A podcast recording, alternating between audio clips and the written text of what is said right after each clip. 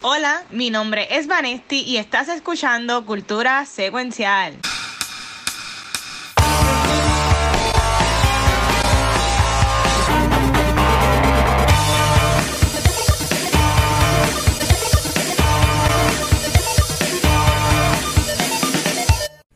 Saludos y bienvenidos a un nuevo episodio de Cultura Secuencial. Y es que por fin se rompió el hechizo, salió el dragón por fin podemos hablar optimistamente de lo que es Game of Thrones. Pero, pero, pero, pero, pero, antes de comenzar el programa, yo quiero que mi corillo me digan a qué casa pertenecen.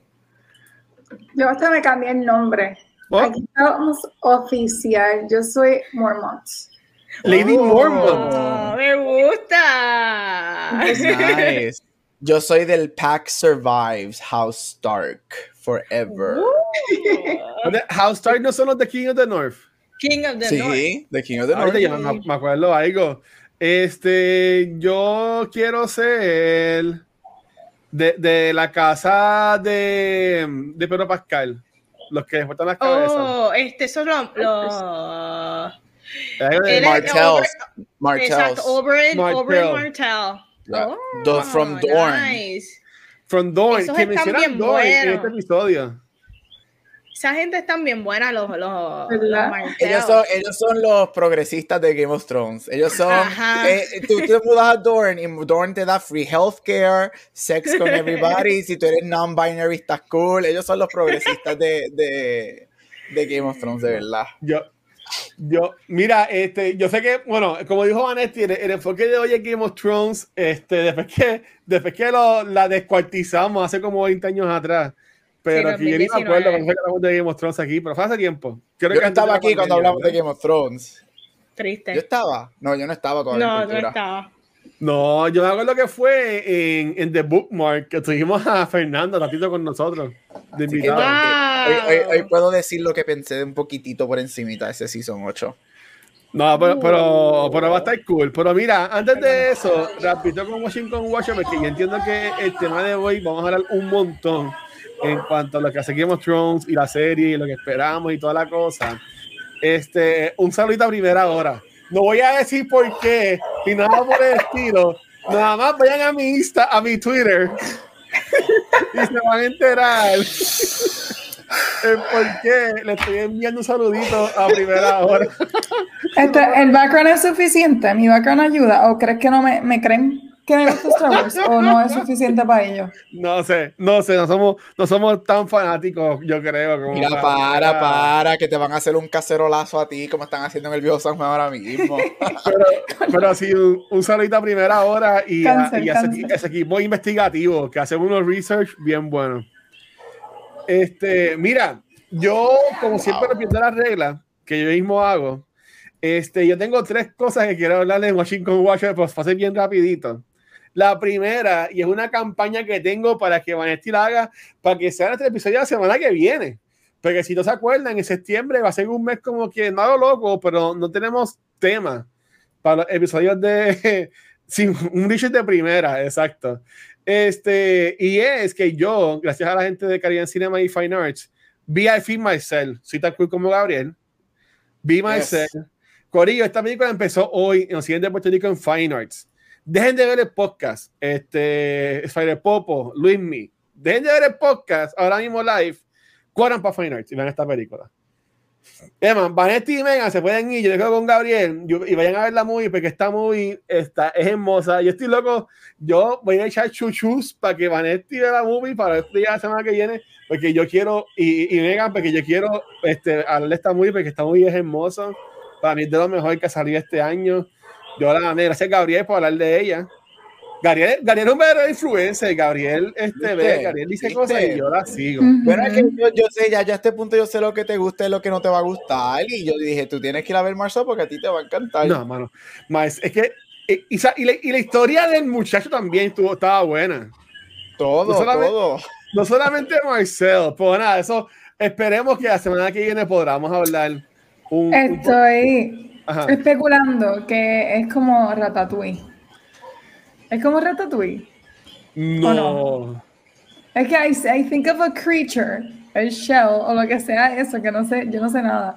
Y ahora menciona una persona y estoy imaginándome como que esa relación con Remy y no sé. Es, algo bien weird, Megan. Es, un, es una cosa que si tú lo dejas, maybe te puede dañar la experiencia de la película. Que es un viaje. Ok. O si te dejas ir por el viaje, te va a encantar. Y es, el tipo de película que se supone que cuando, por ejemplo, si tú lees esa película en papers, tú dirías, this is not gonna work. Exacto. how does this work? ¿Cómo esto funciona? Like, esto se supone, esto, es demasiado de weird, obviamente es 24, pero es como que esto se supone que no funcione. ¿Cómo tú estás poniendo algo, una, este tipo de criatura en the real world, like whatever? Pero cuando tú la ves, tú dices, of course A24 hace que funcione. Por supuesto que tiene que ser ahí. Porque Iván y, que yo, Iván, que Iván y yo somos, somos súper fanáticos de 24. Yo soy bien honesto, para mí honestamente esta película nadie pudo haber hecho esta película excepto A24. Ningún estudio. Para mí, esta película es tan weird porque esta película es bien weird. Es súper weird. Esta película, ningún estudio allá afuera la pudo haber hecho funcionar como A24. Y, wow. No, no, quiero hablar mucho porque de nuevo tengo la esperanza de hablar bien la semana que viene, pero quiero buscar, salió de un anuncio, Gabriel, algo así. No, esto, esto, es un short que hicieron hace como, hace varios años que fue nominado a un. Oscar, un short como de 15 minutos. este, y pues Marcel se hizo bien popular y A24 es A24 y le dijo a los que les quieren hacer una película, here, cojan un cheque y hagan la película. Pregunta, ante, ¿verdad? ¿Qué tan accesible ustedes ya que la vieron, sea para el público en general? ¿Ustedes creen que es una película que no todo el mundo va a entender? Para mí, para mí es, esto es una de las películas, y again, es una de las películas más accesibles de 24. Esto es un family movie. Esto no es, es weird en el sentido de que es un caracol vivo, de que es un shell que está vivo, pero esto es un family movie, esto es un Sunday movie, esto es un care, este, un hug movie, un love. eso es una, esto es una película live action de Pixar. Yo la estoy comparando, para mí esto es una Pixar movie, pero en live action. Con, con un buen marketing, esta película, yo diría que hasta la pudieran haber tirado wide release. Con esta, película esta película es para really? Esta película yo veo, yo, yo, veo esto a la familia llevando a los nenes y yo, a los niños y yo veo a los niños cogiendo en su casa un glue gun y haciendo un caracol y poniendo un caracol y haciendo su Exacto. propio Esto es un family movie. Y sacando sus Marcels y, y, es que al final, es que nada, nada. Declaremos que hace aquí hablamos de eso, pues ya lo hace reír, te hace reír y te hace llorar, de verdad que te va a hacer reír y llorar las dos bien, bro. Eso, go see Marcel. Allá afuera, en verdad que, que es, es, un hidden gem que tienen que ir a ver. No, en verdad que sí. Y no la han promocionado, bueno, es que aquí en Puerto Rico las de Finals casi no se promocionan. Este, pero en verdad que Marcel, vayan, vayan a verla. Que aquí, pero porque decidieron traer solo a Finals. Es que aquí en Puerto Rico, el mercado, bueno, es de mi experiencia, yo no soy un carajo, yo no trabajo en en cinema. Este, Puerto Rico es bien jodón para las películas. Si no sale Molusco, si no sale Daddy Yankee o, o Bad Bunny, la gente no va a verla. Wow. Tú sabes. Dígame lo contrario. Oye, no, no necesariamente, pero, pero películas como eh, Fast and the Furious se venden muchísimo. Por eso, porque son de, de cacos y cosas así. Pero. Nada, sí, películas de Marvel también. Sí. Ah, no, pues no, está bien. Pues no, voy, a de caco, de caco. de caco. Mira, ok. Y, antes, y, obviamente, pues sí, después Game of Thrones, antes del episodio de Game of Thrones, HBO, que honestamente a mí se me olvidó lo bueno que es HBO. Antes, de ver este trailer, sé que las últimas semanas hayamos estado hablando de que sí, de Discover con Warner y, toda la pendeja, pero vino HBO, se acomodó el pantalón, se lo sacó y lo tiró en la mesa y tiró un, un trailer de como un par de minutos con todas las series que vienen por ahí. Sí, sí, lo vi, lo vi. Ya, y, y, yo, y yo me quedé como que ya lo, todo esto es de HBO. Series que, yo ni he visto como Succession, que, que corra, que HBO corra de, del, del, del, mes que está teniendo Warner Brothers, que cojan todas sus cosas y se vayan de HBO Max. Y, y hasta la serie de los Lakers, que yo, que yo la vi, quería hablarla aquí. Winning Time, ya. Yeah. Ese Winning Time, que no sabía que iba a ser una temporada y vi, vi yeah. el, el, anuncio y yo como que, wow. Nadie sabía, ahí fue que anunciaron una segunda temporada, nadie lo sabía que iban a hacer un second season. La serie de Avenue 5, la de Hugh Laurie También tampoco se llega a tener un segundo season, ah. pero obviamente, dando lo mejor para lo último, ellos eh, anunciaron que la serie de Last of Us va a estrenar en el 2023, cuando el juego cumple 10 años de haber estrenado. Y Corillo, yo entiendo, yo escribí en el chat de cultura, para mí que el mundo no está ready para lo que Last of Us se va a convertir en lo que va a ser pop culture. Para mí que Last of Us va a ser más grande aún de Game of Thrones cuando está en su peak. ¿Sabes? Yo, yo, yo, yo, me atrevo a decir que esto va a ser como, como un Walking Dead cuando era bueno, ¿sabes? Cuando un Game of Thrones que era bueno, que todo el mundo lo que hacía era hablar de esto. Yo entiendo que la Sofía va a ser esa serie grande de, de HBO. Y que hacer una pregunta a ustedes, porque ahora mismo, para el 2023, va a estar saliendo la segunda temporada de House of Dragons, segunda temporada de la serie de los The Rings. Vamos a tener este, la Sofos estaremos volviendo otra vez como que a un high de lo que le podríamos llamar, lo están llamando como un este. Ay, se me fue la palabra. Es como que Prime Television de nuevo, como que un peak. Un Golden Age again. Exacto, como un Golden Age de la serie otra vez. Porque yo entiendo que hace tiempo no estábamos ahí. De hecho, uno de los temas que voy a tocar cuando estamos hablando de Game of Thrones es que usted se acuerda del Golden Age que uno de tantos Golden Age que era para el tiempo de que estaba The Walking Dead, estaba Breaking, Bad, eh, Game of Thrones, Mad, Men. Eso fue un momento bien grande en la televisión. Ese se pero televisión de televisión, gente viéndola semana tras semana. Eso estuvo bien brutal. Esto estuvo en el peak de como que streaming services aún no había despegado y, estaba esta gente bien fuerte eh, creando estos, estos fandoms que no, que no había por mucho tiempo. Y tiene que hacer fue para hacer bacana. Pero Megan y Gabriel, ¿qué de lo que estaba diciendo? De, en cuanto a, sí, esto va a ser igual, bueno, una es que yo no creo que Last of Us sea igual que de grande que Game of Thrones. Lo veo difícil porque Game of Thrones en, en, los momentos que it was everywhere, de que era todo el mundo rodea, eh, giraba alrededor de Game of Thrones. Um, it was amazing. Y me acordé ahora haciendo el rewatch de estos episodios para hoy. Um, it was really good. Se lo veo un poquito difícil.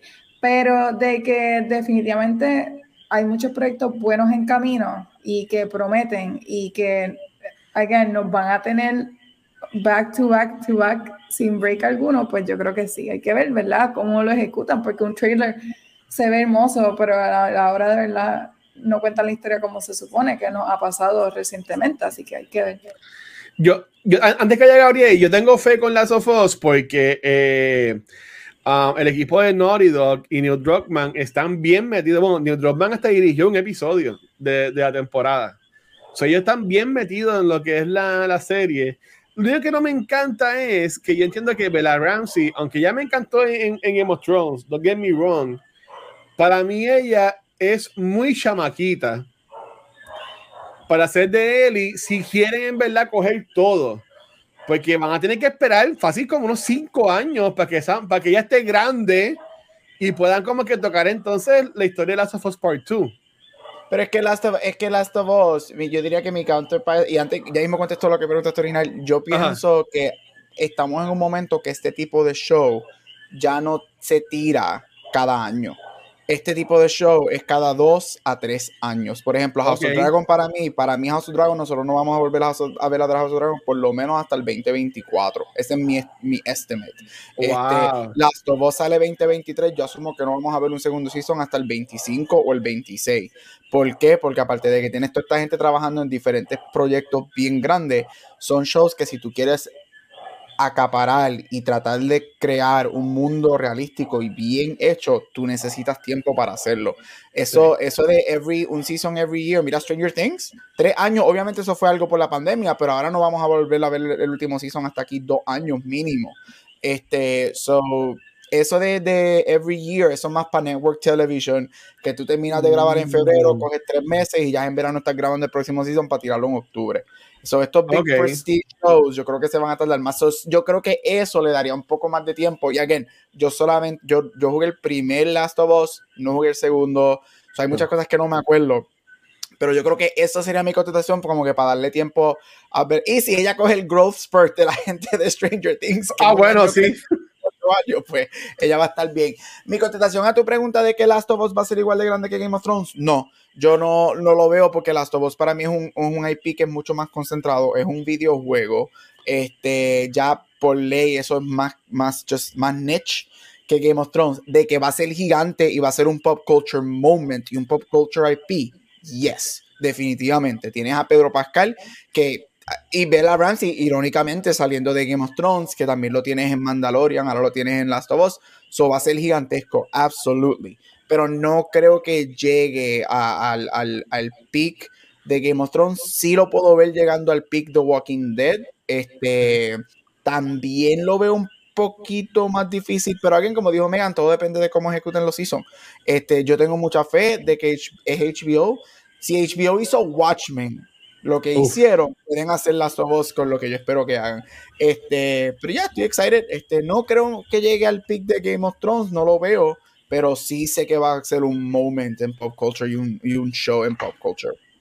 Ok, para, para seguir con ustedes, no tengo la imagen porque no, estaba, no, no la quería mencionar hoy, pero comenzando en septiembre 2, yo voy a estar acá en Twitch jugando básicamente toda la historia de The Last of Us porque sale la versión de PS5 de The Last of Us Part 1 que va a tener el DLC de Left Behind, que yo nunca lo he jugado, lo voy a jugar en vivo en Twitch, después voy a jugar Last of Us Part 1 y después voy a jugar Last of Us Part 2 por segunda vez. So, va, va, va a estar por buen tiempo acá en Twitch corriendo lo que va a ser los gameplays. Pero hablando de cosas buenas, este, y de cosas cool. Vanetti, ¿qué tuviste en esta semana?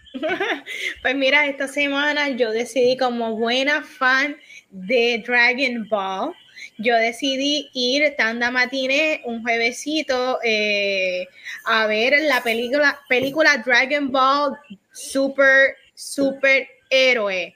Eh, Para mí fue una muy buena experiencia, yo me la disfruté un montón, sí estoy, eh, estoy en la de que si tú no eres súper, súper fan de Dragon Ball Z, esta película probablemente no te va a importar en lo absoluto, pero si eres de lo que fuiste fan, de lo que fue Team Gohan y lo que fue la saga de Cell, y reconoces cómo después de ser y Majin Buu dejaron caer a Gohan como uno de los de los personajes con mayor potencial y de los más fuertes, con una personalidad bien cool y cómo lo pusieron todo flojón en la continuación de la serie. Esta película eh, hace muchas referencias de lo que los fans por tantos años hemos hablado y de lo que nos hemos quejado y, me gusta porque se notan que han escuchado lo, que todos pensamos, como que nos dejaron a Gohan bien bobolón. Y, me gusta que esta película retoma lo que a tanto los fans nos gustaba, la dinámica entre Piccolo y Gohan.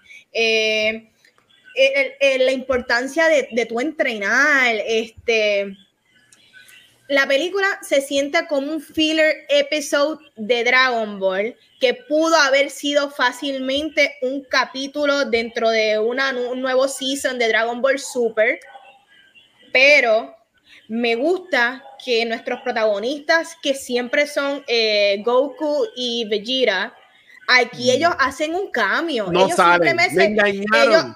ellos hacen una simple apariencia, más sin embargo, esta película domésticamente ha vendido más que Dragon Ball, Dragon Ball Super Broly. Y con todo eso, Dragon Ball Super Broly, eh, obviamente por encima, para mí es de las mejores películas, o sea, es de lo mejor que ha salido de Dragon Ball ever. Pero, oye, la gente no se duerma la, gente va a ver las películas de anime y tú ves cómo va creciendo esta industria y cómo tú te vas a los charts y el anime está vendiendo y, Dragon Ball Super Superhéroe estuvo en los top, este, so, me, me, llenó el corazoncito y me dio mucha nostalgia y me gusta cómo dejan al personaje de Gohan para futuras películas y futuro y para el futuro de Dragon Ball Super, so ya, si eres fan, fan, fan de Dragon Ball Z, chequealo. como ustedes saben, yo soy súper fan de anime. Yo, yo he visto todos los animes por orden alfabético. Yeah, right. Yo fui con Rafa y sábado por la noche a ver esta película que compré hasta aquí y fuimos a verla en IMAX. Diablo, IMAX. Sí, la vi en IMAX.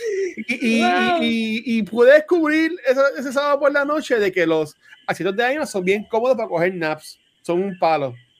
Porque yo cogí wow. nap viendo esta película, porque yo estaba bien perdido, no entendía nada. Entonces, como que, mm. y cada vez que abría los ojos, había un zoom o en el fundido de, una, de un personaje mujer o en el, en el, en el crutch de un hombre. Y yo como, ¿qué carajo es esto? Pero, pero nada, Dragon Ball. Entonces, como dijo Vane, yo como no un carajo de esto, me enfogo, ¿no? Casi no sale Goku, casi no sale Vegeta. Eh, sale Piccolo, por lo menos, que ese sí lo, lo reconozco. Y Gohan, ¿verdad? Este, pero en verdad, qué bueno, para los fans. Dame a la gozo, dame a la gozo. Este, y Jun también, so si les interesa, pues invito a que la vean. Como dice Vane, sí, fue la número uno en venta la semana pasada en lo que fue los tickets de cine, pero vamos a ver esta semana. Este, ¿Ustedes les interesa ver eso? Este, Megan y Gabriel, o no piensan ver Dragon Ball Super Super Heroes? Acá no la están dando. Oh, ok. Yeah. Yo me quedé en la saga de, te digo ahora, Majin Buu. Majin es el gordito. En Dragon Ball Z. yo estoy bien atrás, yo no sé nada. Él, sale, él sale un segundito. En esta película está durmiendo. a mí me encanta Dragon Ball Z. Yo, o sea, yo vi todo. Yo, a mí me fascina. Este, esta la voy a ver, pero no la están dando cerca de mí. si la traen, la veo. Si no, pues la veré cuando salga. Porque a mí, me, a mí me gusta. Yo sí tengo amistades que la vieron y me dijeron que, como dijo Mane, que no es para ellos, que son super fans. Yo no es mala es un episodio, es como ver un episodio filler por ahí de algún season de Dragon Ball Z. They're like, ok, fue un episodio cool. Mira, ahí quiero leer em, un post que puso el Jibarito que acabó de regalar 5 subs. Gracias, mi hermano, acá en Twitch. Él puso, ya lo. Definitivamente es una película buenísima y, y fanbase, pero a pesar de eso, pues súper balanceada. Le dieron el spotlight a dos favoritos. Ojo, no a todos los fans les gustó porque querían más screen time de Broly, Vegeta y Goku. Exacto. En la taquilla arrasó en Estados Unidos. En Japón, lamentablemente, One Piece le ganó Ahora lo que muchos fans no saben es que esto es canon, que supone que toma el timeline después de los eventos de, Granola. Arc. Granola es lo que tú comes, la galleta de granola. Eso es lo que yo sé de granola. María. Pero gracias, Ibarito, por eso. Este, entonces, Megan, ¿y usted qué ha estado viendo en estos días? Oh my God, mire, tengo que confesar, antes de decir lo que estaba viendo, lo puse porque tenía que limpiar y necesitaba ver algo. Y ah, me habían dicho que estaba más o menos, o la vi, y en realidad está más o menos, it's not that great. Um, Echoes en Netflix. Um, la tienen que haber visto porque salió recientemente y la siguen promocionando en los top 10 o whatever. Pero básicamente uh, sigue la historia de estas dos, de estas dos gemelas que son interpretadas por Michelle Monaghan ella sale de Mission Impossible. ¿Esa es Mission Impossible? Yo no sé. Ella es la esposa de Ethan Hawke. Ella es la, la principal en esa serie y interpreta a estas gemelas que desde la infancia comparten todo. Y llega un punto en que en sus vidas que ya deciden switch roles, tú sabes, aquí a lo Parent Trap, más o menos. Pero ellas son las únicas personas que, que saben esto. Y eventualmente todos los años ellas comienzan a cambiar no solamente ¿verdad? sus vidas por completo y su ciudad, sus parejas también, sus esposos y, y, el núcleo familiar, porque hay una que tiene hijos y ellas cambian y nadie sabe lo que está pasando hasta que una se desaparece. Y eso entonces desata todos los eventos de esta serie porque una se desaparece cuando la otra se está haciendo pasar por ella y pues tiene que volver a la ciudad donde ella se crió y tratar de buscarla y ver por qué se desapareció, cómo es que mi gemela se desapareció cuando ella me cuenta todo. Y estando en esa ciudad, ella se da cuenta que la gemela no estaba contando todo. Y pues nada, no voy a decir mucho más por si a alguien le interesa verla. En realidad es entertaining, eh, entretiene un montón, pero es como que un poquito cliché hasta cierto punto y hasta predictable. Pero entretiene. ¿Pues una película o una serie? Es una serie, tiene. Es a limited series. So okay. que va a acabar ahí. Pero está interesante, honestamente entretiene. So if you're looking something really fun que no te, no te va a cambiar la vida, pero está divertido y entretiene, pues esa serie está buenísima, es súper casual. Tú la pones ahí te pones a fregar y... ¿Y Matt Boomer sale mucho? Él sale bastante, él interpreta al esposo de una de las gemelas. Ok. Así que está bastante en, en la serie, pero en realidad su personaje es como que, eh, está ahí por lindo. Tú sabes que está ahí por lindo. A mí, a mí me gustó mucho él en, White Collar. Yo lo veía, a mí me encantó. Es que yo lo conocía a él, que hacía de, de White Collar. La otra que este sale que ustedes han visto, um, Schitt's Creek, uh, que me sorprendió verla ahí como sheriff, es Ronnie de Schitt's Creek, la que tiene los ojos grandes. Sí, ella sale de oh. sheriff y ella sí hace un buen personaje, me entretuvo mucho el personaje de ella. Pero todo no la había visto. Y tengo que ser bien sincero, y ya le la segunda vez que habló de Schitt's Creek esta semana, así de la nada. Yo, y Gabriel, perdóname por esto que voy a decir, pero yo nunca he visto el último episodio de Schitt's Creek. El último. Tú nunca viste cómo terminaste. Es que, es que como todo el mundo me decía que iba a llorar, que era tan bonito, tan pendeja, y estoy asumiendo que es la boda de ella. Pero no la he visto. Tengo que verla. wow. Ay, es bien lindo. Es como, esa serie terminó súper. Todo es como que no fallaron. Es una de las pocas series que cada personaje recibió el final que se merecían basado en la historia del season, del show Tengo, Todo el mundo se fue para eh, eh, estos que se fueron para donde tenían que irse, se fueron. Estos que se quedaron donde se tenían que irse, estos que todo fue es que es el último season. Ahora quiero ver el episodio cuando el diner, cuando ellos dos se sientan y toman la decisión de dejarse. Ay, ese episodio espérate, espérate, espérate, espérate, espérate, ¿quién se deja? No, no pues tienes que verlo. pero tuviste el season menos el último episodio. Alexis, cuando ah. Alexis y el, y el veterinario. el veterinario. ah, ok, sí. De momento pensé que estabas hablando de, de, de, de, los dos que se casan, de los muchachos. De David y Patrick. Sí, no, dije, espérate, ¿qué pasó? No, sí, ahí me encanta el veterinario que es bien brutito. Pues después, después se, se, pone cool. Este, está bien bueno lo que está. sí, está, bien antiguo ese tipo. Mira, nada, y, lo que viene Vane para seguir con, con Gabriel, otra, serie que también anunciaron que tampoco he visto el último episodio de esta temporada de ahora es Umbrella Academy. Y anunciaron que va a tener una cuarta y última temporada. yo, yo no he visto el season final y, yo creo que tengo que dejar de hacer esto. Pero es que yo cuando me levanto pongo heavy spoilers y ella tiene review puesto del episodio. O sea, por ejemplo, yo no vi el episodio de she de esta semana y ella sabe lo que pasó porque vi, vi lo de él yo vi lo de, eh, lo de él de House of Dragon primero, lo de Better Call también lo veía. Pero pues tú no estás viendo los shows de él, estás viendo reviews de otras personas en vez de ver el show. No, pues después yo vi el show, después yo vi el show. Pero tengo que verlo. Pero uno de los que vi de eso fue en verdad y fue de él, que vi cómo terminaba la temporada. Pero ya anunciaron que viene una cuarta y última. Así que esperamos que vuelva también Genesis Rodríguez para seguirla viendo acá en la pantalla grande de, Estados Unidos, porque ella es bien famosa allá en Latinoamérica. Este, sí, estoy pecando, lo sé, pequé, pequé, Dios mío. Este, entonces, Gabriel, hablando de pecadores, no sé, ¿qué te has visto esta semana?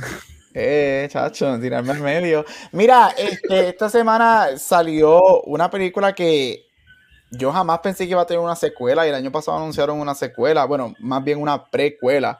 Este, y es Orphan First Kill. Esto es una precuela de una película que salió en el 2009 llamada Orphan, que se convirtió, en a horror fan, se convirtió en un cult classic para horror fans, este, especialmente por, um, ay Dios mío, Dios mío, Dios mío, por Isabel Furman, que hace la niña, este, Esther en la movie, este, que ella también ha hecho ella sale en Hunger Games la primera y ha hecho muchas otras cositas por ahí. Masters of Sex. Masters of Sex, este, que ella es tremenda. Entonces anunciaron este, una precuela con el regreso de ella, que es bien interesante porque obviamente es una precuela, so obviamente ella, you know, ella está older ahora, ella tenía 12 cuando hizo la película, ahora está, tiene 25.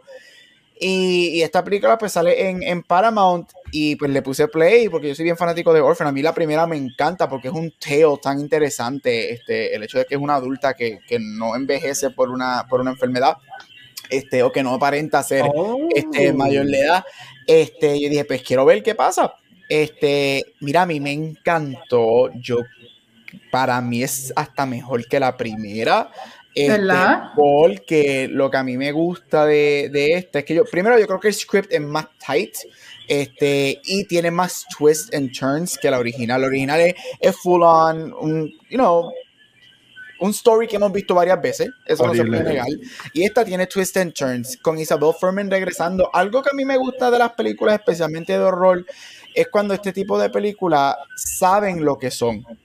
Y a mí me encanta que Orphan sabe que es un campy horror movie con una historia que puede ser bien ridiculous, pero they hone in, ellos se, se van y se, se, centran en que, mira, esto es una historia que puede ser bien ridícula, ¿sabes qué? Vamos a hacerla como manda, con el borderline ridículo. Y a mí me fascina. Algo que me gusta mucho de la película es cuando ellos no, no tratan de explicarle a la gente por qué hacen ciertos choices. Y aquí, que esto es una precuela, que ya se supone que se ve hasta más joven de lo que se ve en la primera, ella no la hacen de aging para nada tú la ves como ella es normal y eso a mí me encanta, ¿sabes por qué? Porque no necesito explicación. Es una película de horror y I don't need, yo, yo sé que esta película es 13 años más tarde, she's older y está haciendo un rol más joven, it is what it is. Hay un twist a la mitad de la película que a mí me dejó con la boca abierta, yo, yo la estaba viendo, la estábamos viendo para la amistades aquí en casa y nosotros como que, ¿qué es esto? Que ahí sí que nosotros estábamos prestando atención, que no podía creer eso. Julia Stiles, que es de la generación... La amo. Excelente, ella es la, ella es la, la, mamá de, de, Esther en esta, o sea, la familia, la madre de la familia que Esther se, se infiltra.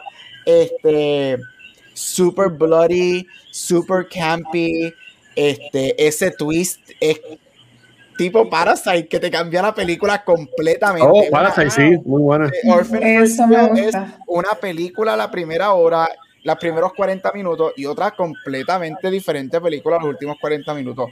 Este con Isabel Furman se nota que she loves el personaje de Esther, que eso fue lo que la hizo a ella quote unquote famosa. Este y termina juntándotela con la primera. Te, termina, tú sabes que de aquí es que van entonces para la primera, que me encanta. Este, ellos dijeron que están dispuestos a regresar a una tercera si esta fue bien recibida. Ha sido extremadamente bien recibida. Uno de los viewers, de los viewerships más grandes en Paramount Plus, desde que Paramount Plus Así que vayan a verla. Si te gusta la película de horror, la película super horror campy, si te gustó Orphan la primera, algo me dice que te, por lo menos esta o te va a gustar o y por lo menos igual o más, porque verdaderamente mantuvieron el calibre de la primera en esta. Ya se la voy, a ver hoy cuando termine de, grabar el episodio. Ajá, ajá. Claro. a mí que me encantan las películas de misterio. Yo no sé por qué hice un cagado, en verdad, pero pero pues ya. Yo la quiero ver, yo la quiero ver. Espérate. y terminamos al fin ese Ya, y nadie habló de She-Hulk. Bueno. Ay, yo lo vi ahorita. Yo, fíjate, yo no lo vi, por lo que vi de los reviews, dice que es bien cortito. Dura como 20 minutos. Sí, se siente bien incompleto este episodio. Eh, sí, sí, demasiado. 20 y pico minutos si le quita el los créditos y los, Es como 24 minutos, algo así. Sí. Pero, es como que cuando va a arrancar el episodio se acaba. Pues nos comprometemos a verla para, para la, la porque Miss Barber no la, no la, no la hablamos. bueno, yo voy a seguir viendo, yo voy a seguir viendo She-Hulk. Yo vi Miss Marvel y yo voy a seguir viendo She-Hulk también. Porque sabes, el que no la quiera ver, no la vea, pero yo la voy a ver. a, mí me gustó yo... el primer episodio. Porque yo sigo, yo quiero ver qué va a pasar porque estamos two episodes in and it's going nowhere. It's going nowhere. Y yo lo que tengo miedo con este episodio, este episodio fue tan corto y como dijo Vanek, terminó como cuando va a empezar. Algo a mí me dice que si son que seis este show tiene ocho episodios, algo así. Ocho. ocho. Si son así de corto, tú pudiste haber hecho esto en una película de dos horas. Una película. Es como que. Porque si estás haciendo episodios que verdaderamente no go nowhere y no tienen. y terminan cuando se van a poner interesantes, es como que. it could have been a movie.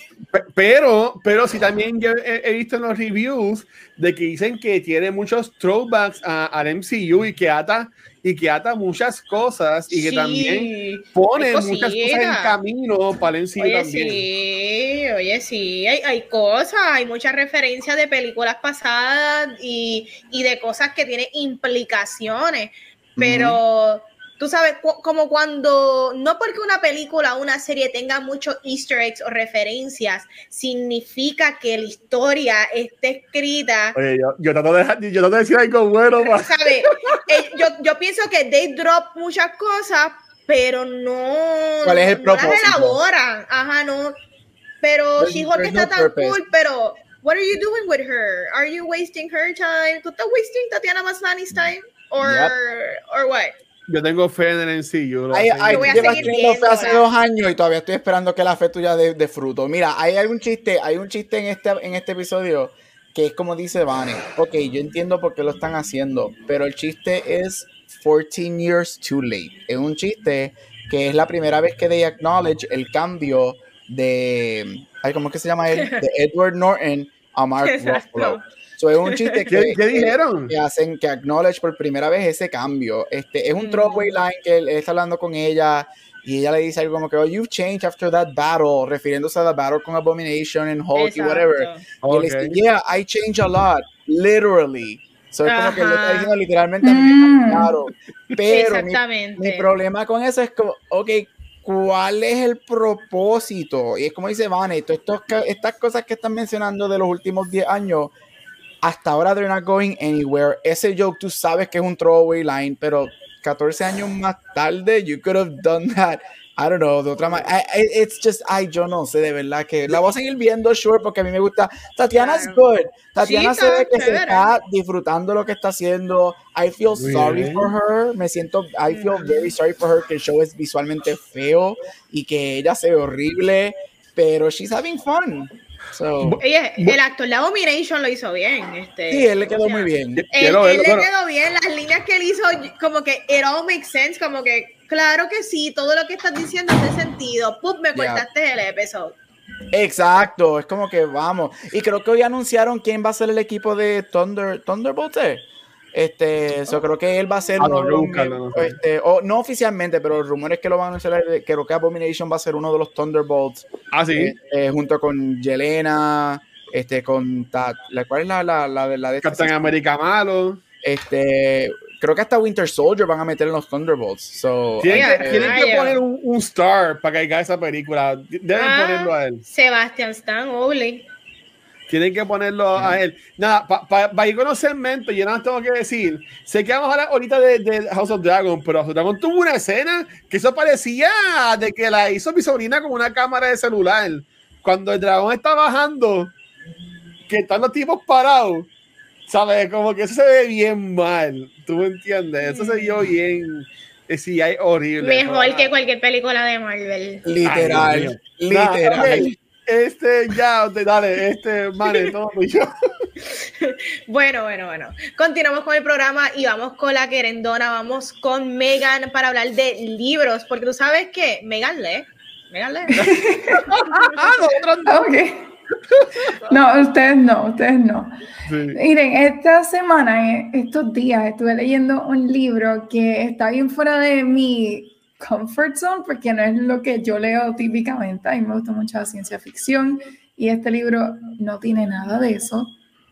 Y es Under a Sky of Memories. No es un libro popular, no lo he visto en redes sociales, no lo he visto trending, pero tal vez a alguno de ustedes le pueda gustar.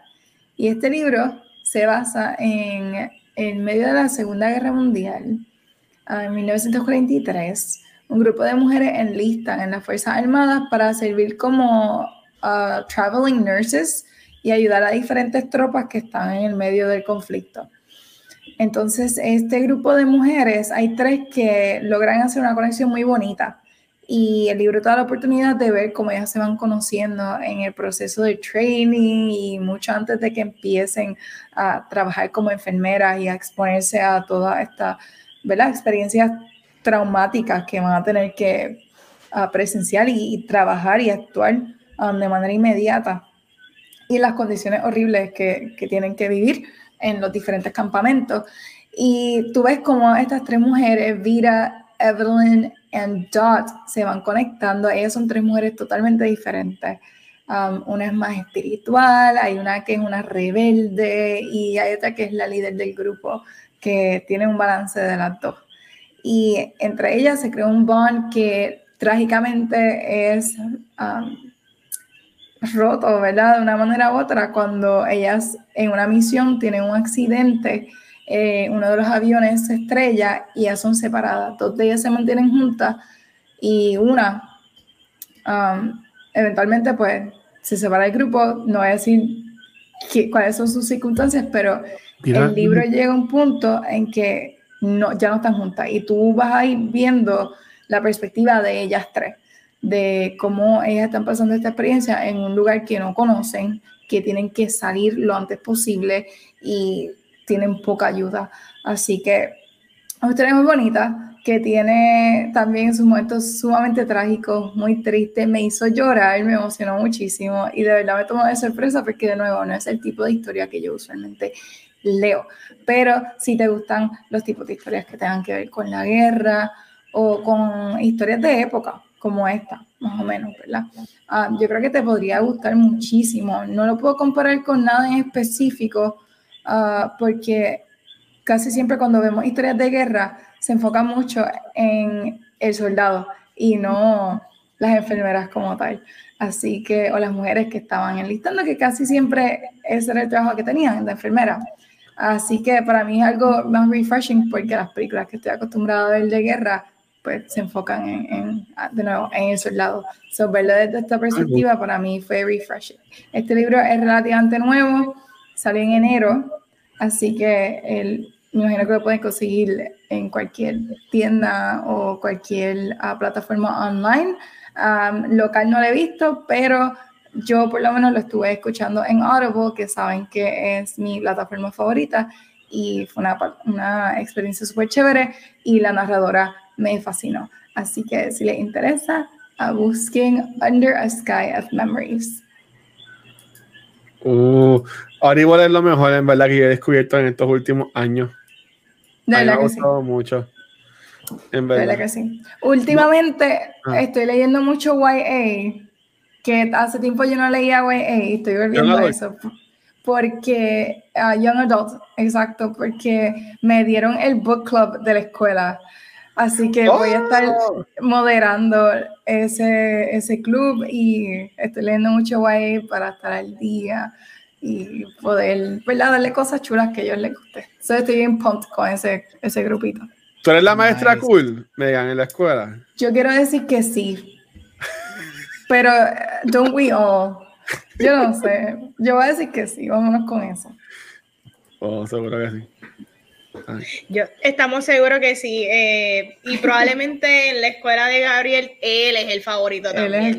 Bueno, vestido de Harry Potter, cualquiera. Obvio, ¿qué es eso? Todo el mundo tiene una envidia cañona. Y Gabriel se pone a poner las fotos y todo de su clase y como que, diablo, ¿y por qué para los tiempos de uno estas cosas no existían? Para los tiempos de nosotros era Shakespeare y Romeo y Juliet. Porquería y Great Gatsby. Eh. y, y, la, la, ¿cómo era? La canción verde y la dama del alba y La charca. La charca. Don Quijote. Doña Bárbara. También. Bueno, continuando con el programa, gracias Megan por el segmento. Vamos con el Gabucho Gram, que viene con Award Spotlight y me gusta porque va a hablar de Annie Hall. Yo vi ahí, spoiler. Yes.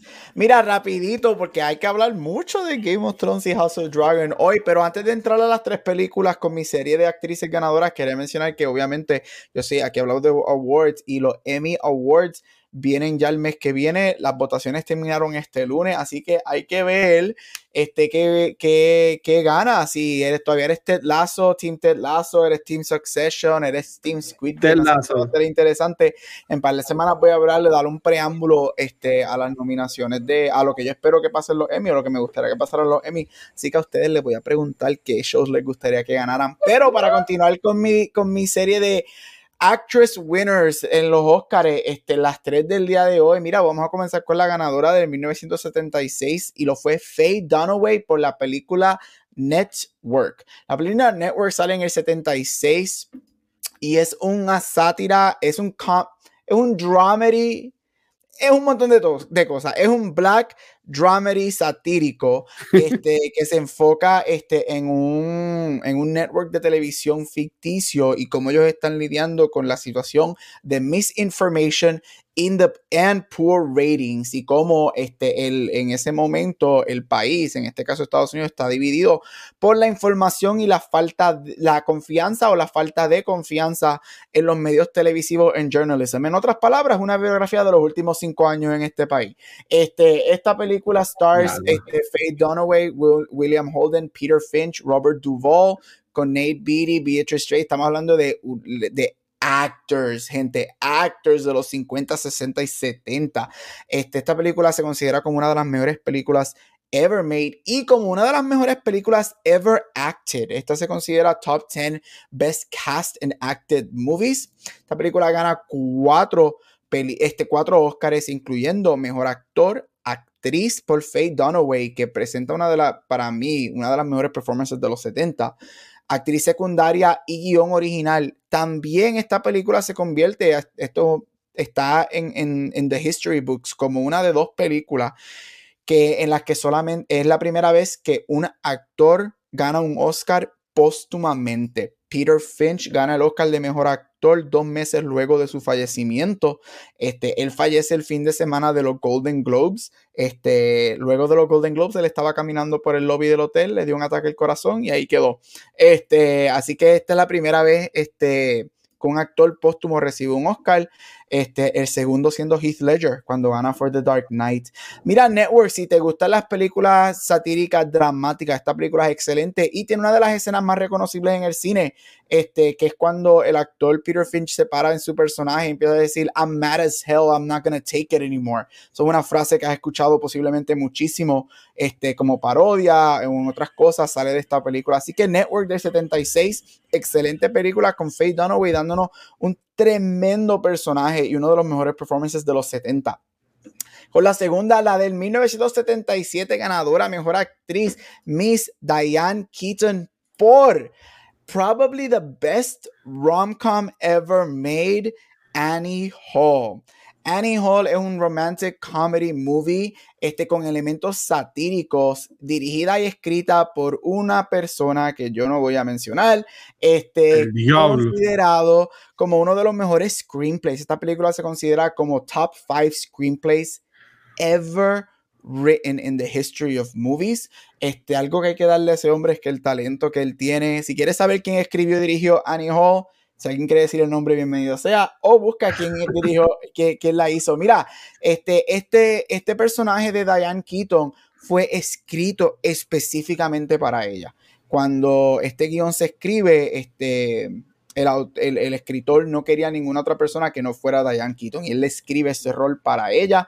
Este, si has visto Annie Hall, wow, este, la química de estas dos personas es única, la historia es fantástica, la manera que, que, los diálogos están hechos, la manera que estos dos actores, especialmente Diane Keaton, lo que ella hace es otra cosa. Es una película que se considera bien feminista, tanto en lo visual, por el personaje de Diane Keaton, tanto en lo que sucede en la película.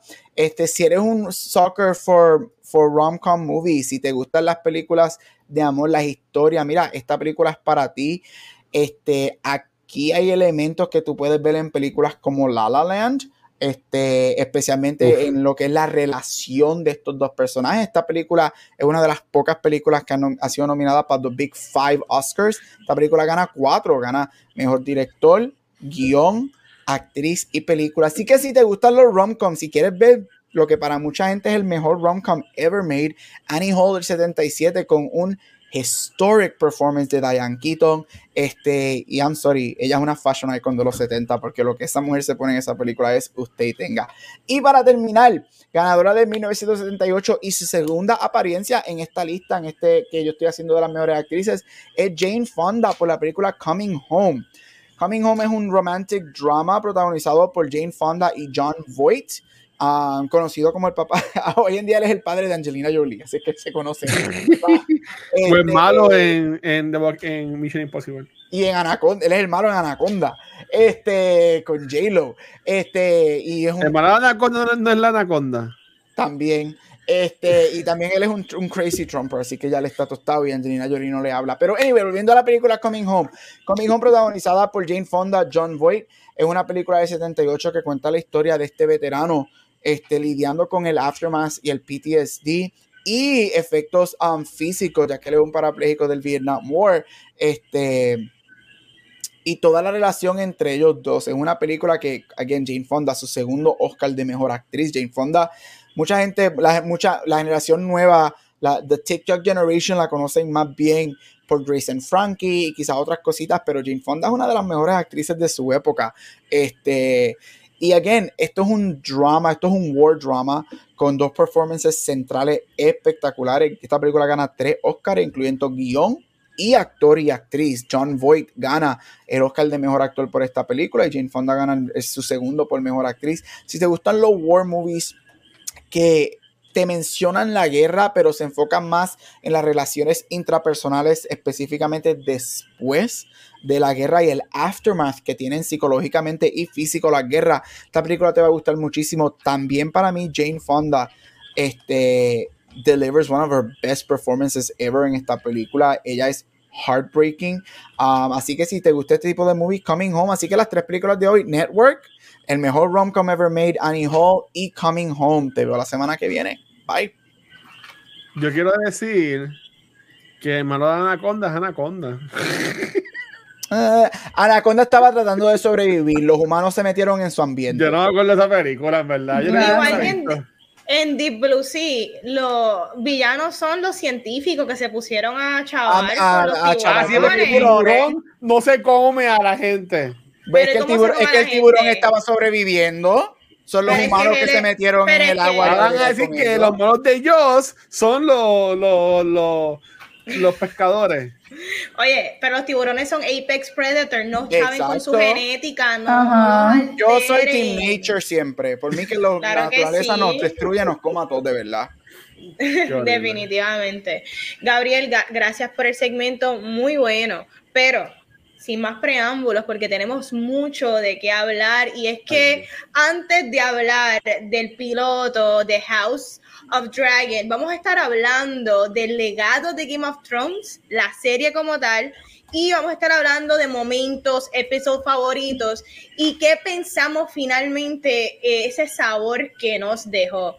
Pero antes de hablar de todo eso, sin duda Game of Thrones es de las series más famosas de todos los tiempos. Y es que era una mezcla, y es una mezcla de fantasía, drama político, escenas explícitas de violencia y sexual, y de alguna manera marcó la manera en que nosotros vemos la televisión.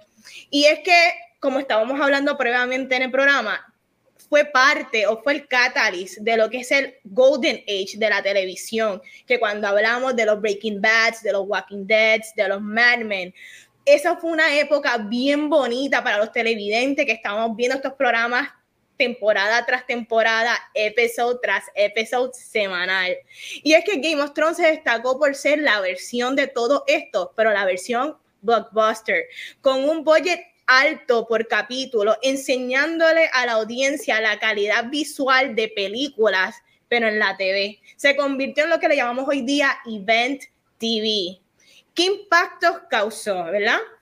Digamos que arrancando por momentos memorables, y yo voy a arrancar con mi episodio que para mí fue determinante en Game of Thrones, y es que fue la batalla de Blackwater. Es temporada 2, episodio 9. Y mucha gente no sabe que este fue el primer episodio de Game of Thrones que costó 8 millones. Previamente, previamente cada episodio costaba y fluctuaban entre los 2 millones. Ese era el budget aproximado cuando llega Blackwater, la HBO y los productores no sabían cómo pedirle, como que mira, este episodio necesita 8 millones. Oye, y tú pedir 8 millones, esto estamos hablando en tiempos que no existía, ¿sabes? No es como Netflix que gasta 200 millones en una película. 8 millones, esto puede ser hit or miss eh, en un programa que solo apenas lleva dos temporadas y que sí se veía el, el éxito eh, subiendo, pero de igual manera fue un gran riesgo. Y yo creo que no fue hasta ese momento en la temporada que yo dije, anda, sí, Game of Thrones tiene un montón de cosas que me gustan, pero esto está a nivel película, esto, esto es cinema. Y, ¿verdad? Para hacerle como un retake, no sé si muchos se acuerdan, pero este, este episodio llega luego de, ¿verdad? La, la, batalla de los cinco, de los cinco kings, este, y Stannis, luego de que Melisandre con el demonio que ha decidido parir mata a, a Renly. Él decide, mira, ya estoy ready, yo voy para King's Landing y yo voy con mi flota y los voy a atacar porque yo estoy ready. Esta gente no sabe lo que viene. Pero nuestro personaje favorito, Tyrion, decide, no, no, no, no, no. Sí, yo sé que hay desventajas con mi gente, pero yo voy a buscar una estrategia de cómo ganarle. Y esa es la primera vez que nosotros vemos, eh, ¿cómo es que se llama ese fuego verde? El fuego verde. Wild, algo, Wildfire. Algo así. creo, que se llama Wildfire. Lo vemos por primera vez en acción. Y lo impresionante es lo cinemático que se ven todas esas escenas, porque el enfoque sí puede ser cualquier batalla regular donde tú ves quizás eh, en, el macro toda la batalla, pero no. La batalla tú la vas viendo poco a poco, es como un slow burn, que no es solo batalla, porque se enfoca en combate, se enfoca en la flota, pero también se enfoca en escenas de diálogo entre los personajes y la perspectiva de lo que está pasando. Y esto fue uno de los episodios que fue escrito por J.R.R. y se nota, porque está súper bien escrito, está bien estructurado y sin duda para mí es uno de los mejores episodios de Game of Thrones, toda la serie. So que para mí Game of Thrones arrancó espectacular. Después hablaremos de más cositas. Pero los chicos, quiero hablar del legado para ustedes de Game of Thrones. ¿Qué impacto pensaron que tuvo culturalmente y su episodio favorito? Y él. Ay Dios, yo tengo que confesar que yo entré bien tarde a Game of Thrones y tan tarde como, bueno, tiene que ver con que yo era pobre y yo no tenía como pagar um, HBO. Yo lo pirateaba. Para ese tiempo yo creo que era HBO Go. HBO Go. HBO Go. Que era bien, sí, bien feo. Era malísima. Yo no tenía como bajar los episodios tampoco porque yo usaba los um, torrents para bajar las cosas, pero por eso se me dañaba. Como... yo no tenía como verla. Y cuando por fin pude pagar HBO fue justo para como semanas antes de que saliera el último season. Yo fui igual. Yo había visto los primeros tres seasons y después de ahí yo no vi nada. Y yo vi los primeros tres después que salieron en DVD, porque me los prestaron. Después de ahí yo no vi nada y yo dije, voy a ver todo para el último season porque yo tengo que, que tener esta experiencia con todo el mundo. Así que eso fue lo que yo hice. Yo vi todo como en tres semanas. Vi los siete seasons anteriores para prepararme para el último. Yo no hacía más nada que ver Game of Thrones y estamos hablando de episodios de una hora que son larguísimos, pero I was able to catch up y yo creo que en ese sentido me perdí de la experiencia de todos ustedes que tal vez la estaban viendo desde el principio y llevaban años con esta anticipación y de ver cómo terminaba, uh, pues yo no tuve esa experiencia. A eso con le quito, porque yo lo vi todo de una, y ya, y me lo pues, pues terminó mal, pues terminó mal, whatever. No sé cuál fue el big deal con Game of Thrones, pero esa fue mi experiencia. Um, porque no me lo disfruté como ustedes se lo disfrutaron. No me lo disfruté de esa manera, pero de que me encantó, claro que sí, de que pude notar la diferencia en, definitivamente en la calidad de storytelling de esos primeros episodios, primeros seasons, no primeros episodios y cómo se pierde totalmente en ese último season, que como dice Gabriel muchas veces, que no existe. Esa serie que nunca terminaron porque ese último season no existe. Existe. Ah, no sé dónde existe. Pues para mí... En tu corazón. En tu corazón, en el tuyo. para mí... Ah, fue una super experiencia verlas de esa manera, aunque pues, sé que le quito. Ah, de todos modos, mi episodio favorito es del sexto season. Para, déjame buscar mis notas porque se me olvidó un poquito. Pero entiendo que es del sexto season. Entiendo que es el penúltimo season, sí. El sexto season. Ese es el antepenúltimo season. Antepenúltimo. Um, Battle of the Bastards. Hay pocos episodios que yo busco recurrentemente y hay veces que estoy, casualmente en casa y busco ese battle porque es uno de los momentos más épicos para mí en television poder ver esa batalla.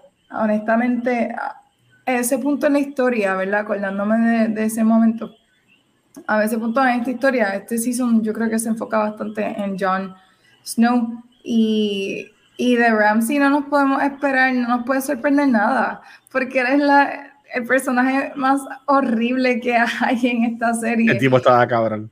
Y, y de Ramsey no nos podría sorprender nada, pero cuando él convierte eh, la libertad de Rickon en un juego, que lo pone a correr como un ganso sin cabeza, por ahí como...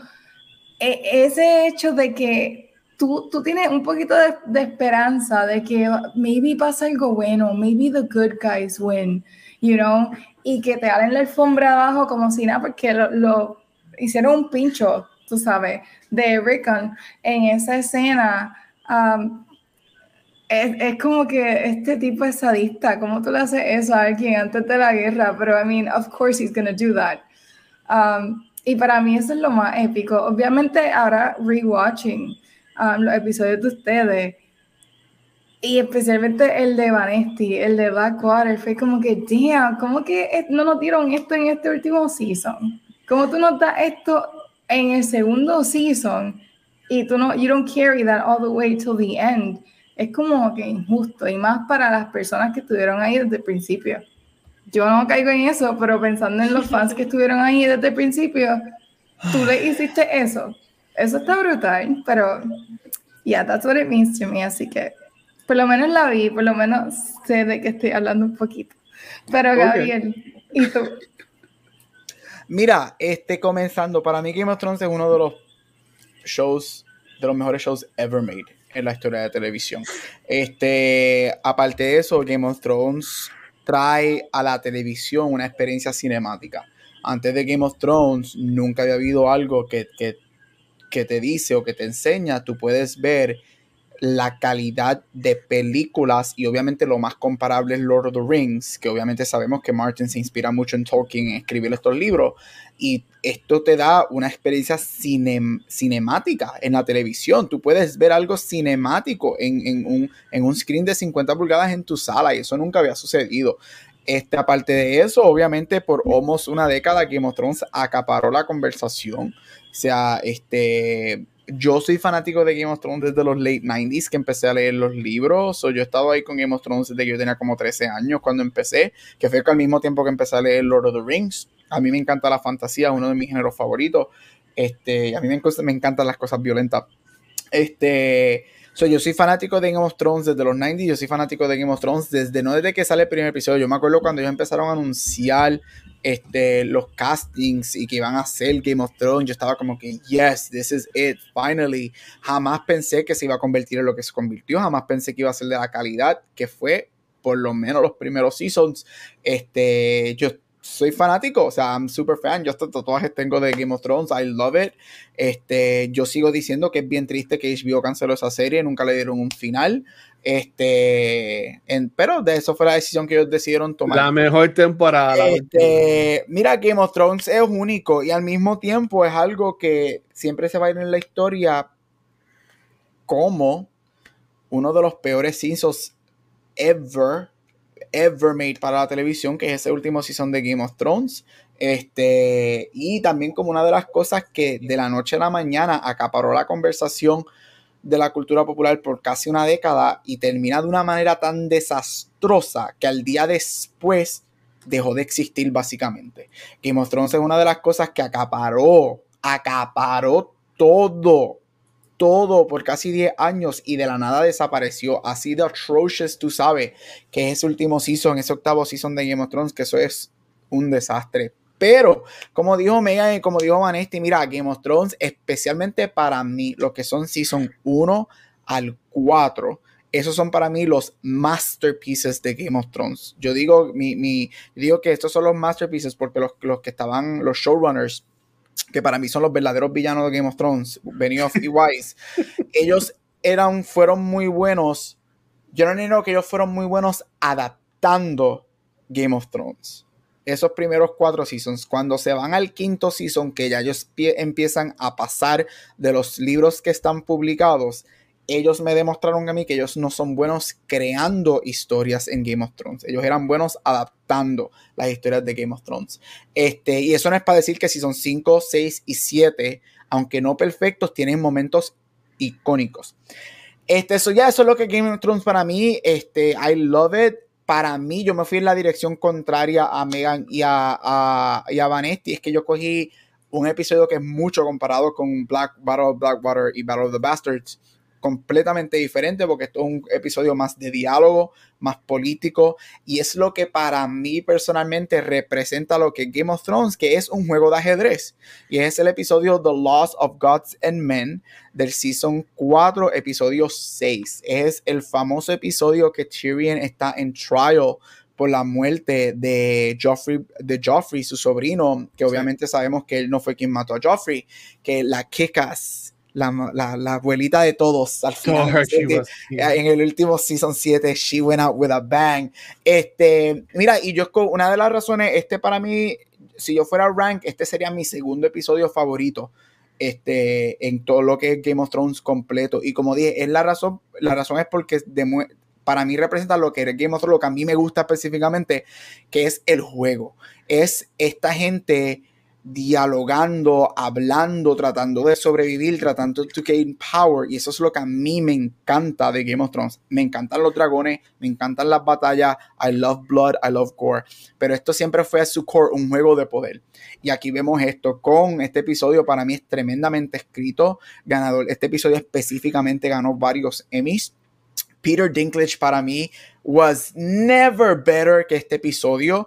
Él obviamente ha dicho la línea, la infamous line que él dice en este episodio, lo dijo una vez en el season 1 cuando también está en trial.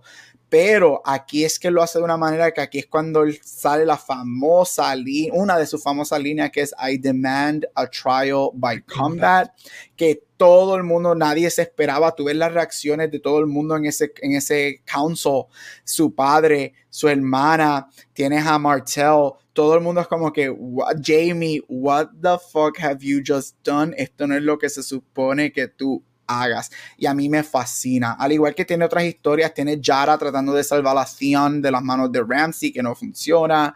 Este, tiene Daenerys empezando a ver que su dilema, su conquista en Marine no está funcionando.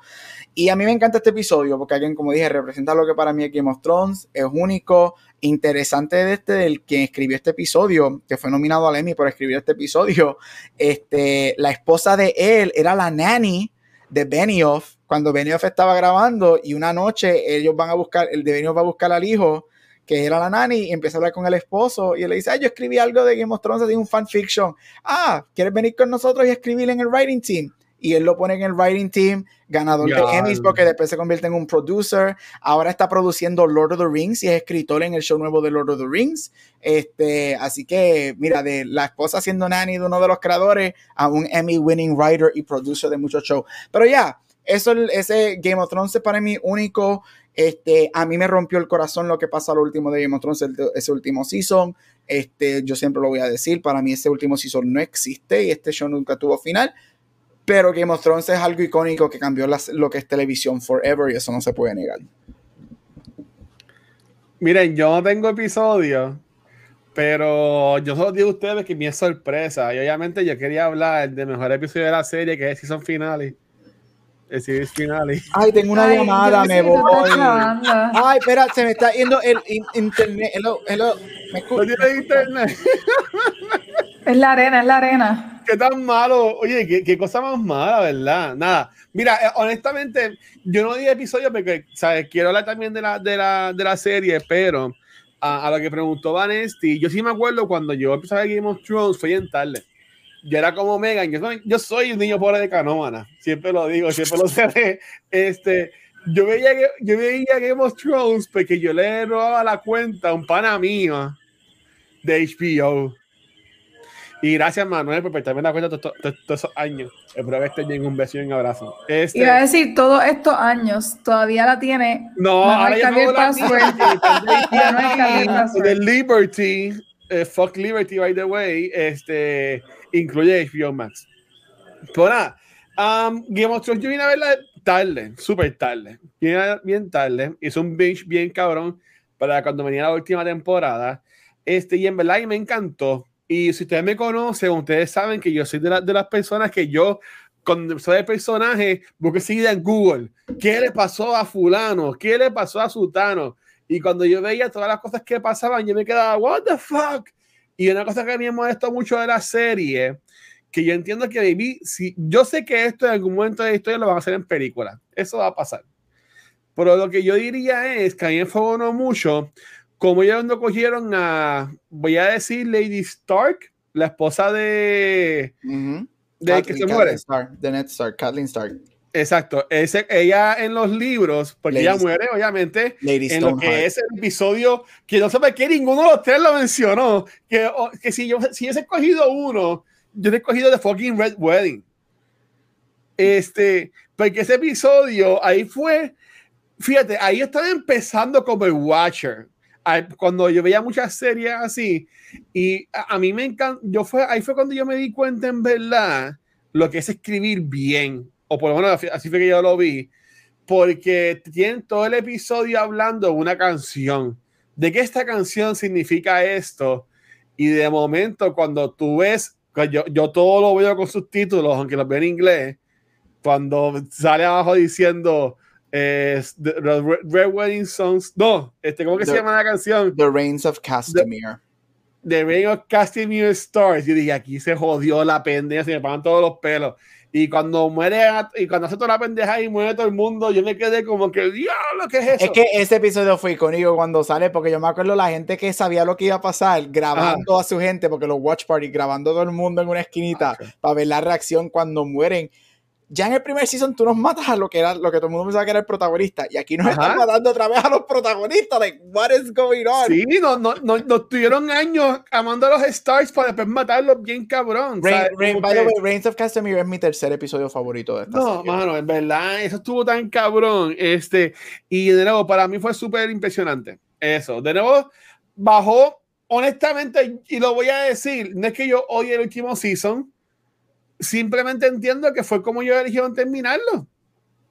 Es lo que es, ¿sabes? Como que, um, que ellos eligieron encontrar a todo el mundo, cosa que mi no, no tiene que pasar, pero ellos eligieron como que, ok, vamos a hacer todas las historias juntas y para ahí que lo que crearon. Si a la gente no le gustó, le gustó. A mí me entretuvo ver por lo menos a, a Jamie Lannister peleando contra este The Mountain. No, a The Hound contra The Mountain.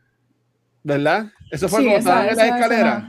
Sí, sí mientras todo se iba baratando, ellos peleando. Exacto, tú muy cabrón. Eso, eso no make any sense. Y ellas, Pero, ellas saben, una y, pregunta. Y, y, y, Jamie con ella que mueren juntos, ¿verdad? Si malísimo, malísimo, porque eso no es la profecía que nos dijeron hace cuatro años en cuatro seasons anteriores. No Ahí está bien, Gabriel, Ay. pero pues, olvídate. No tanto el personaje de Jamie para esto.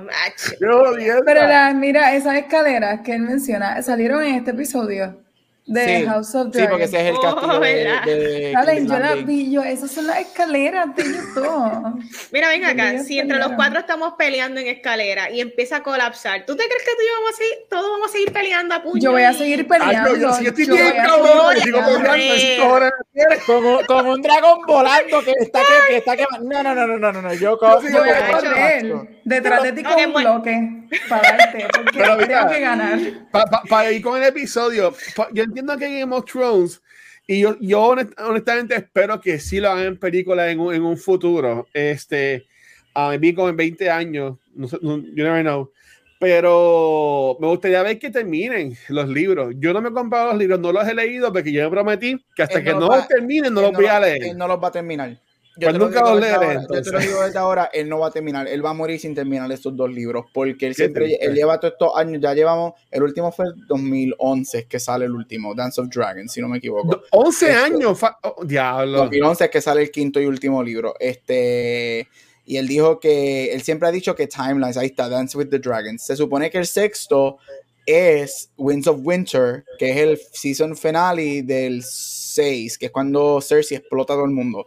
Este, que ese es el título de ese último libro. El los libros no terminan ahora cuando Jon Snow muere. Sí, pero que digo que el título del ah. sexto libro es el título de ese episodio donde ya mata a todo el mundo con el, con el, en, la, en la iglesia. Este, él no lo va a terminar él ahora salió, ahora que está trabajando en House of Dragon, que le preguntaron en una entrevista que él siempre ha dicho, sí, tengo un timeline, tengo un timeline. él dijo ahora en una entrevista, eh, por fin lo dijo honestamente, no, no tengo timeline. Si en algún momento los termino y cuando salgan, salgan.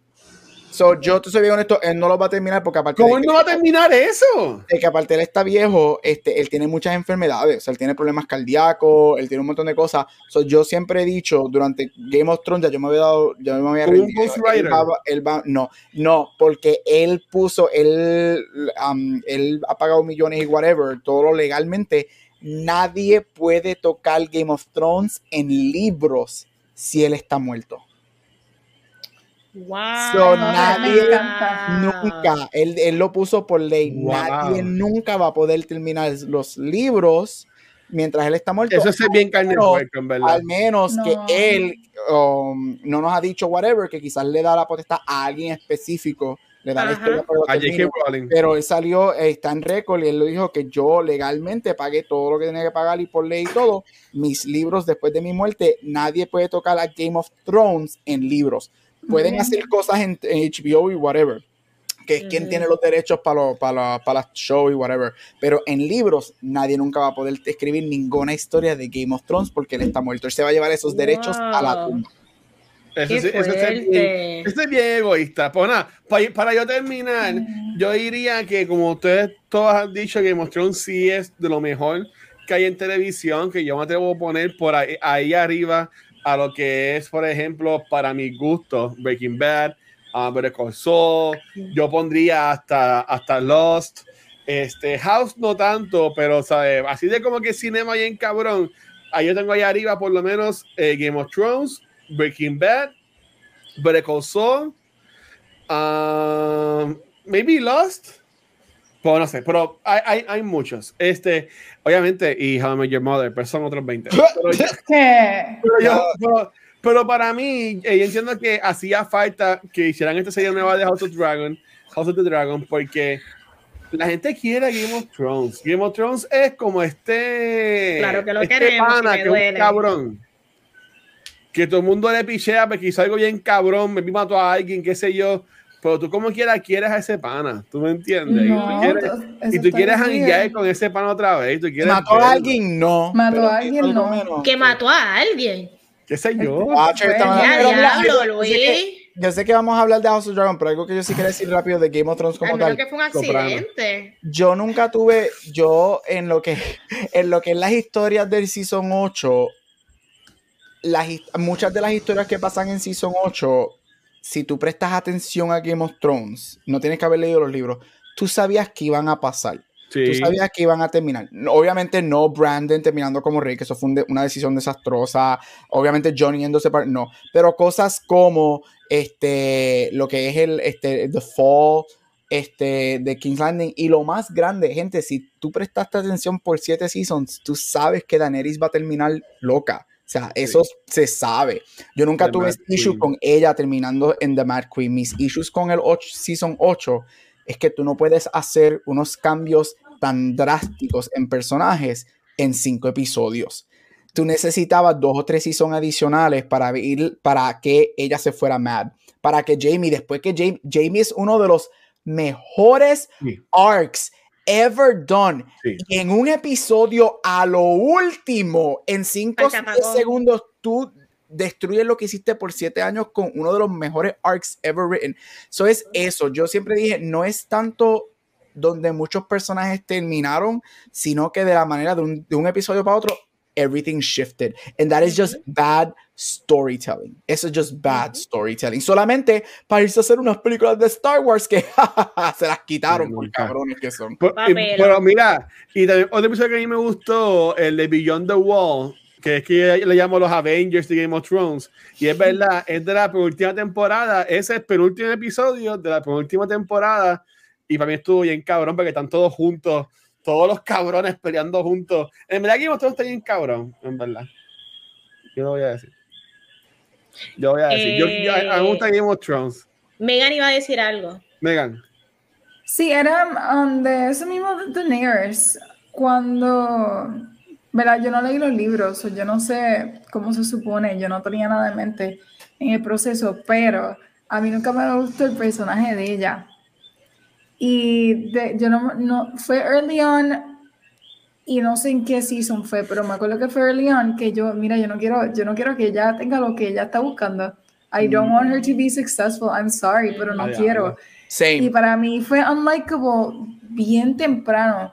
Y llega un punto en cuando ella comienza a torturar a la gente, que ella quema, yo no sé, no me acuerdo en qué season fue eso. ella quema Varys. A ese punto, I despised her. So, cuando yo veo que se vuelve loca, ¿verdad? Vamos a decirlo así, tan abrupto, pues no me sorprendió como alguien que no seguía la serie, ¿verdad? No me sorprendió, pero a la misma vez yo lo estaba celebrando y yo, qué bueno que se volvió fucking loca porque te odio, te odio como personaje, no te soporto. Um, pero sí fue abrupto, fue abrupto, pero a mí no me molestó, fue como que, ok, makes sense that she was crazy, porque lo pude ver desde temprano. Yo quería que ya se, yo siempre dije, obviamente se sabe, she's gonna be her father, she's gonna turn into the Mad Queen, que obviamente Jamie mata al padre, y The Baratheon War y whatever, que eso lo menciona, así es que empieza el show, pero es que fue de más, eh, de un episodio, ay, vamos a tocar las campanas y me vuelvo loca, porque pues, es que es tan fucking stupid. Un personaje... Es que, todo, es, que la, es que, la, gente se muera con ella y no le molestó, no le molestó que Jon Snow le metiera la espada a su tía. No. No, para nada. a mí me encantó que ella muriera. Lo que pasa es que fue todo. No, obviamente no voy a enseñar la foto de ellos metiendo mano, pero no les molestó que ellos terminaran juntos. No, es que el primer episodio, el primer, primer episodio ever es Jamie y Cersei teniendo sexo en una torre. Y ellos cogen a un nene de 10 años y lo empujan por una ventana. te, va a molestar, te va a molestar 10 años después que Jon está sleeping with Daenerys, que son two of the hottest people on television en ese momento. Pero yo es un zombie, ¿cómo es? Bueno, es que son. Ay, mira, ese es Valerian Steel, no importa. Macho. Macho, hay break. Hay quien te salve. Eso fue lo que la volvió loca. No hace falta sangre. Eso es mira, hablando de, de, Antes de comenzar a hablar por fin del piloto, Dios mío. Yo sé que hemos hablado de las cosas del desastre que fue la última temporada y del bad writing, eh, storytelling no tan solo eso, uno de los personajes que se vio increíblemente afectado de este shift fue Tyrion. Tyrion siendo el personaje más inteligente, el de mejor estrategia, el enciclopedia, porque él sabe de todo, el más que lee. Tú lo convertiste en el personaje más morón, el que le daba los peores consejos a Daenerys. Yep yo siento que él estaba aconsejando a la persona que no debería ser la reina, que era Daenerys, como que it, all shifted, pero it, got poorly, como que todo se, todo fue muy malo, ¿sabes? No, encuentro que eso estaba, eso estuvo súper, súper mal. Y no tan solo eso, volvemos, la calidad. Ellos dejaron pasar muchos errores. Eh, el vaso de Starbucks. Tú sabes, qué papelón, el, famoso vaso de Starbucks. Y la botella de agua. Mira, este, una, y antes de ir con lo, con lo, nuevo, ¿a ustedes no les molestó que se quedara en nada? Mi amiga habría que leyó los libros Ivanesti, este, el hijo de, Baran, de, de Baratheon, que le enseñaron así como que teasing y después a lo último como que es un recurring character y termina en nada. Él no, él no quiere el throne El, jevo, el jevo de área. El, que, el que lo pintaron como jevo de área. Lo que pasa es que todavía en los libros, como no han terminado, he's not back in the books. Ajá. Él no está, él, él lleva desaparecido desde el libro 2. Pero él, él, es por sangre, él es el verdadero heir del trono. Sí, pero no lo quiere. Y, de igual manera, él tiene muchos bastardos, no es el único bastardo que existe, es que este fue el único que nos presentaron en la serie. Exacto. Que lo, que lo sacan cuando Cersei los manda a matar a todos. Exacto. Pero no, y por lo menos en lo que es en cuestión de libros, he's not back porque los libros no han terminado. He's been gone for tres, cuatro libros. Uh -huh. un Ghostwriter. Gabriel, te habla con, con este hombre para que termines todos los libros. No, yo no, no, yo tengo muchas cosas que hacer. no, no, no, no Ay, por fin. Vamos a hablar del piloto, vamos a hablar del piloto. Y oye, yo salí bien contenta y optimista del futuro de Game of Thrones, dado que para mí esto fue un return a todo lo que me encantaba de la serie tan popular, el drama político, la intriga, el backstabbing, los elementos fantasiosos grandiosos como los dragones, personajes interesantes que por lo que veo se van a desarrollar bien creo, porque volvemos, esto es tan solo un piloto. Lo importante es que tenemos al creador detrás de todo esto, ¿verdad? Dándole su manita, dándole su cariño y pendiente a que estas historias estén bien escritas, que estén bien trabajadas. Y qué mejor que, que eh, George R. Martin que esté al mando. Para mí, me gustó. No te voy a decir que este, este episodio es de lo mejor que ha hecho Game of Thrones throughout TV en HBO, pero sí me parece un buen comienzo a un legado que se había visto opacado. Me gusta que estamos dando un primer paso sólido y yo salí pompeada para el próximo domingo a ver más episodios de House of the Dragon. Yo no sé ustedes, ustedes me cuentan su experiencia y qué tal les pareció.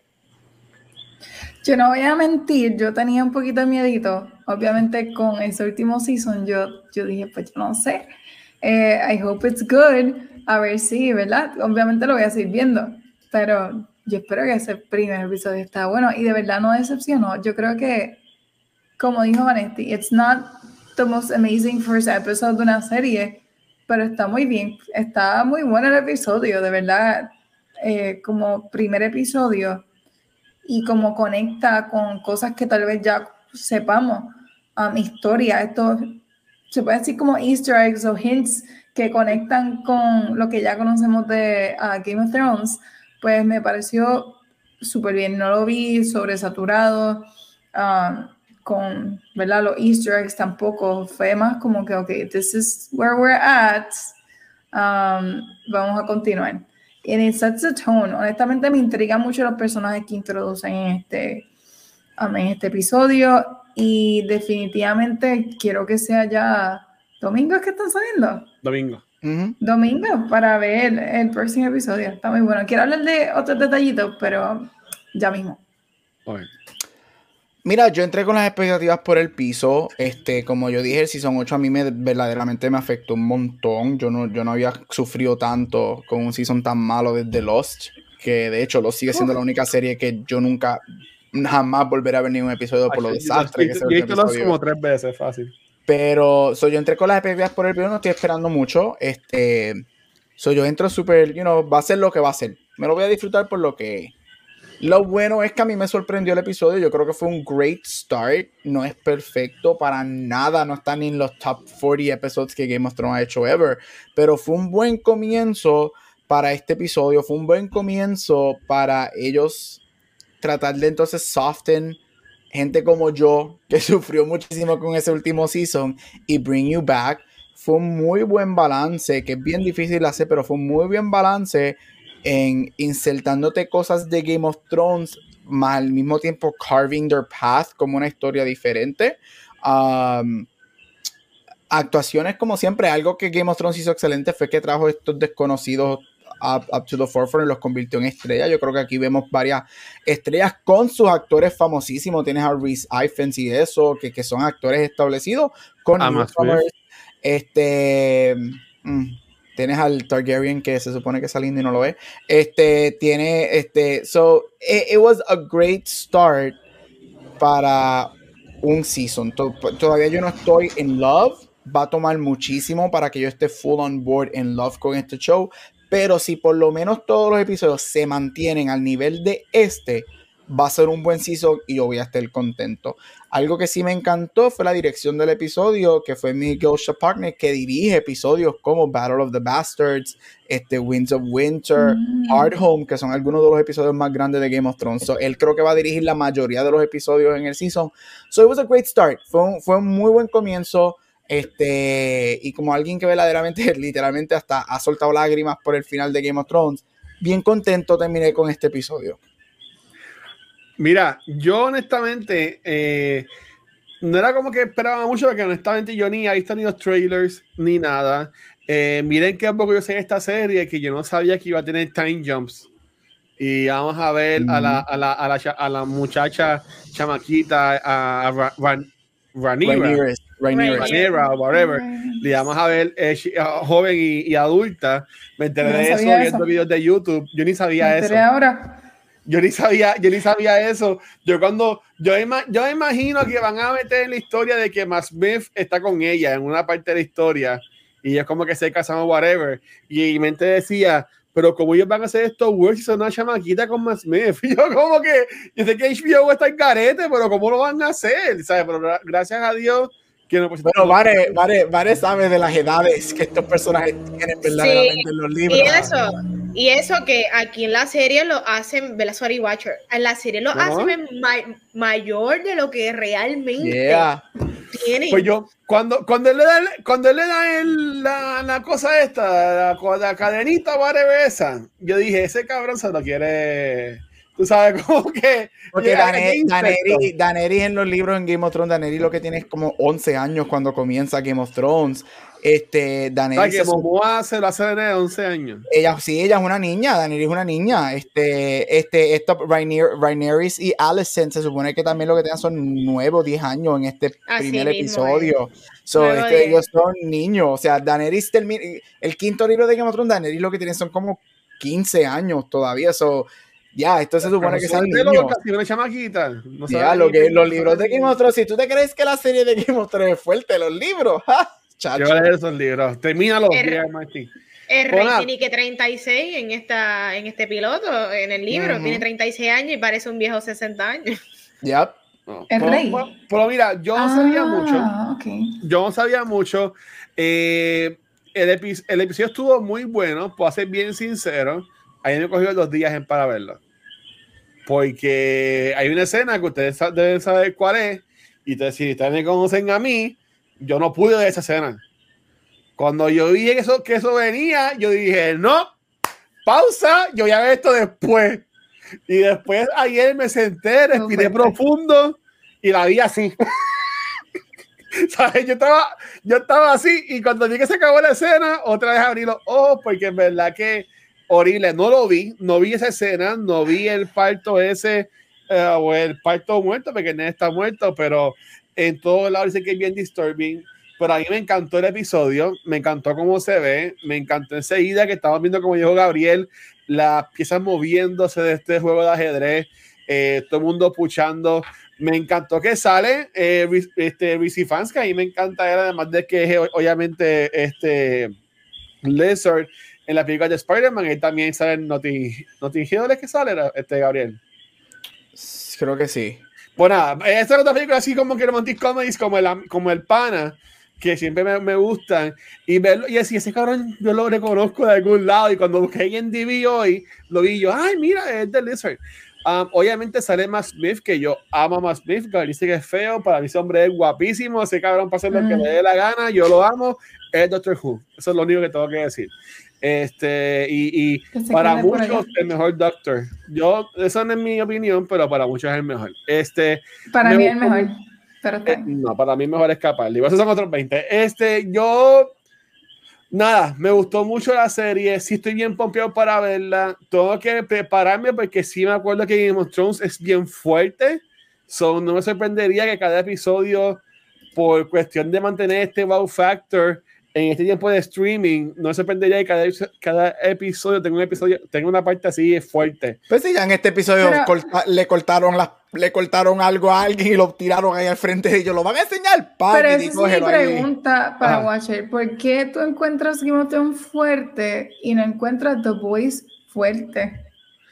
Porque The Voice es una sátira.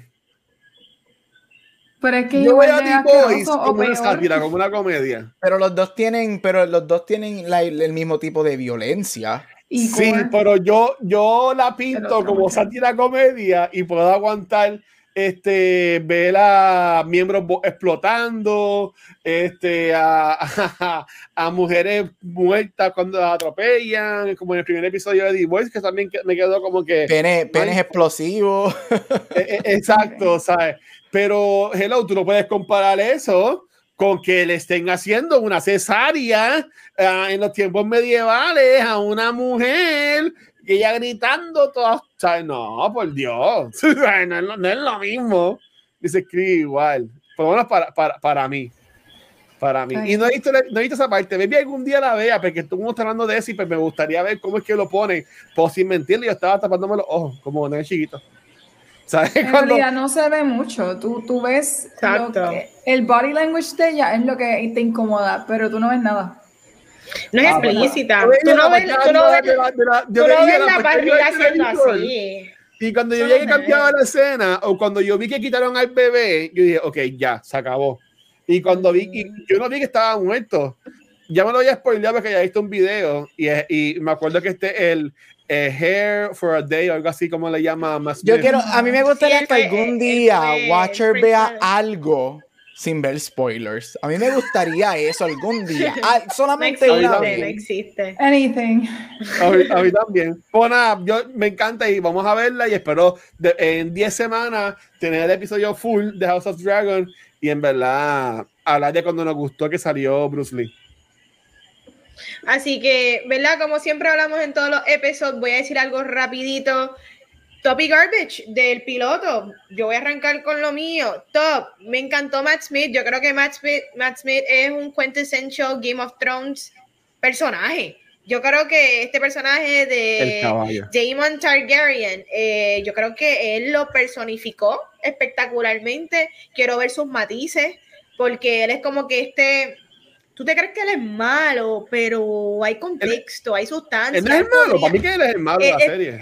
Hay anti-heroisms que tú tienes que conocer estos personajes porque hay, hay mucho más detrás de sus intenciones.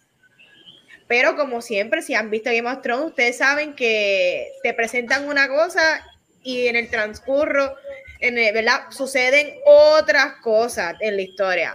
Pero sí, me encantó él como personaje. ¿Qué más me gustó? para mí el episodio estaba bien escrito. Yo creo que hicieron muchas referencias de, lo que viene y estoy lista para lo que venga. Eh, garbage. Hmm, garbage como tal de este primer episodio. Pues mira, no tengo no es un episodio perfecto, pero no tengo un garbage así que me brinque, que yo diga, diablo, esto fue una basura.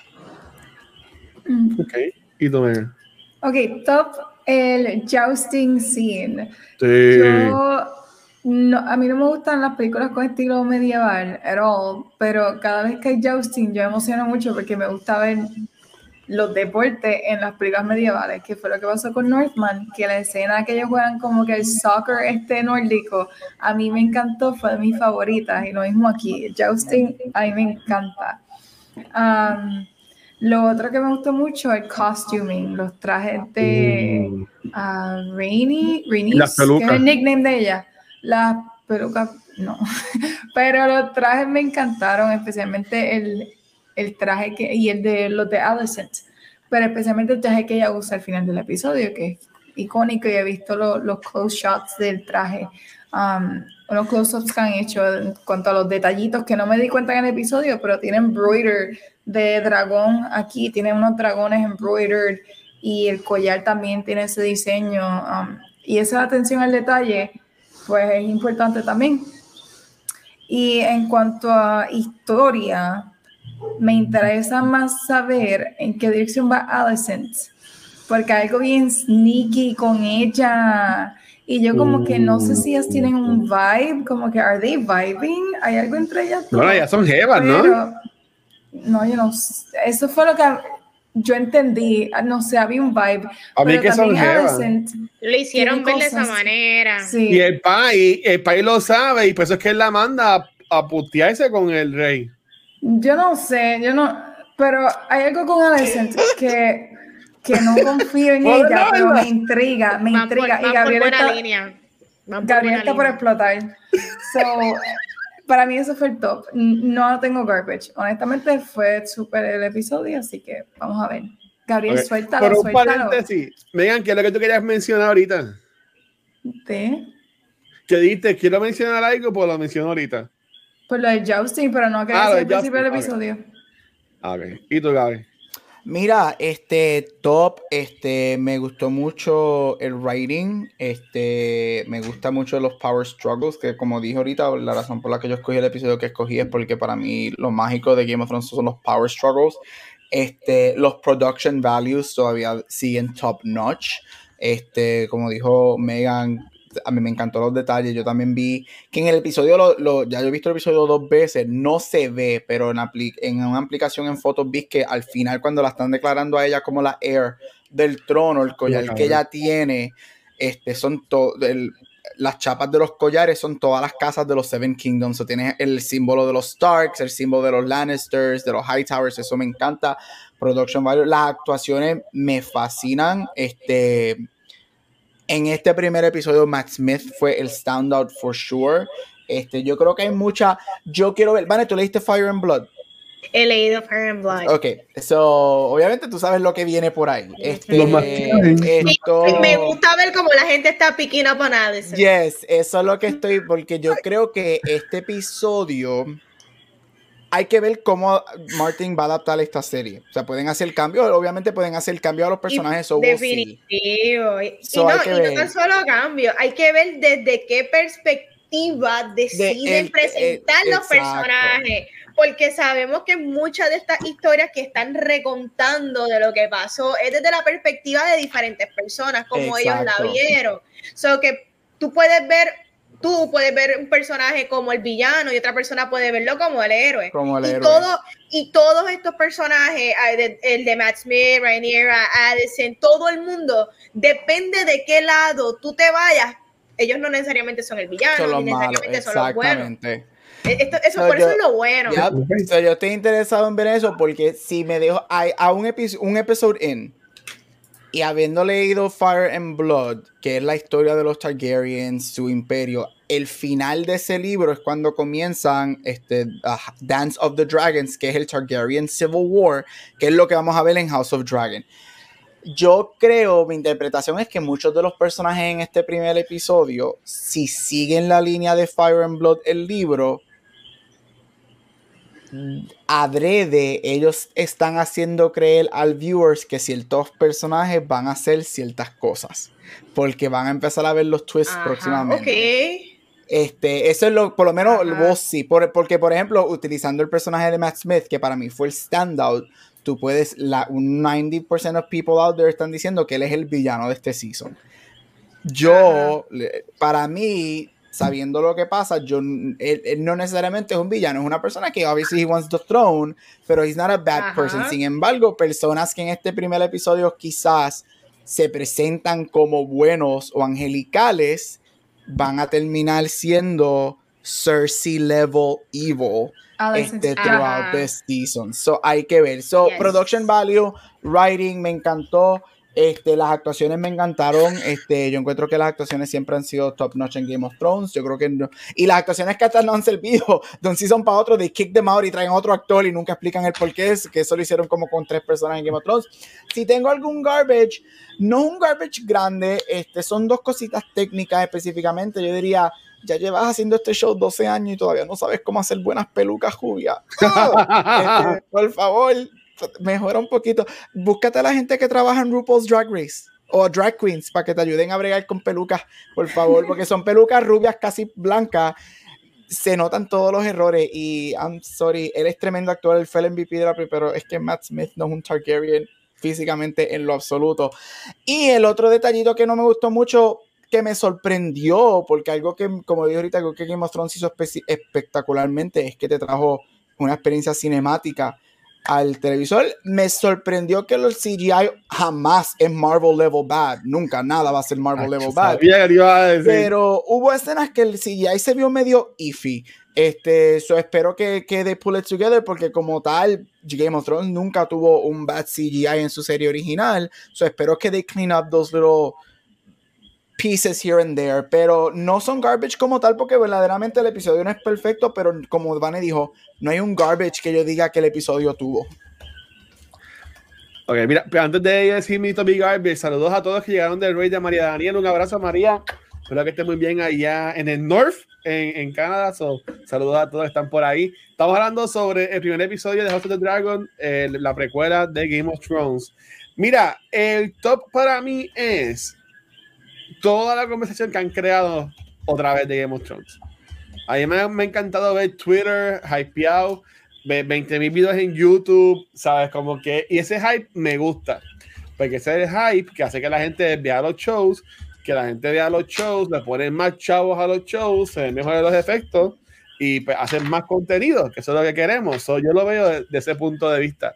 Um, pues ese. Y ahí quiero hacer un paréntesis me gusta que yo, yo vi al personaje de Alicent y yo, y yo decía como que me encanta como que le, le enseñan lo de la uña, que ya está como que nerviosa y el pai le enseña y el cabrón pai, porque yo entiendo que si, si Masmith es el malo, para mí que Oro Hightower, que es este Rhys Ifan, para mí que ese cabrón es el malo de verdad. ¿Se acuerdan de Littlefinger? Ese es Littlefinger, pero Littlefinger hijo de puta malo. Este, porque eh, tú, lo, dijo ahorita, se escuchó bien feo. Para carajo, lo decir otra vez. Tú puteas a tu hija y mandar a que se vaya al cuarto del rey para que el rey pase una buena noche. Eso está hijo de puta. Eso está, eso está horrible. So, cuando yo vi que él hizo eso, mi cuento es que él ve que ya es jevita de la reina y pues como que él quiere meterse también su mano en el pote, pues obviamente si su nieto es hair de la de o sea, él quiere estar como que para allá adentro, aunque Aaron de King, pero nada, son otros 20. Volviendo, otro top fue que me enteré que van a haber time jumps. Yo no sabía eso, tampoco sabía que había un after show después del episodio. Gracias a Corey de Kinofony me enteré, lo vi ahorita y estuvo súper cool, me gustó. A todas las semanas lo voy a ver. Ahí también vi el trailer de los próximos episodios que vi, que estaba hablando con Gabriel antes de tirar el live, que sale Olivia Cook, que sale en Ready Player One, que yo la amo a ella y me encanta ella. Y ella va a ser de Alicent grande. Y, y, y, si es verdad que está diciendo todo el mundo por las redes de que, oh, este Cersei le llega a los tobillos a este personaje, yo la quiero ella haciendo de mala loca me, me, gustaría y quiero ver esa interpretación de ella. Pero para mí que el top, top, top es más Smith. Esas escenas de él peleando.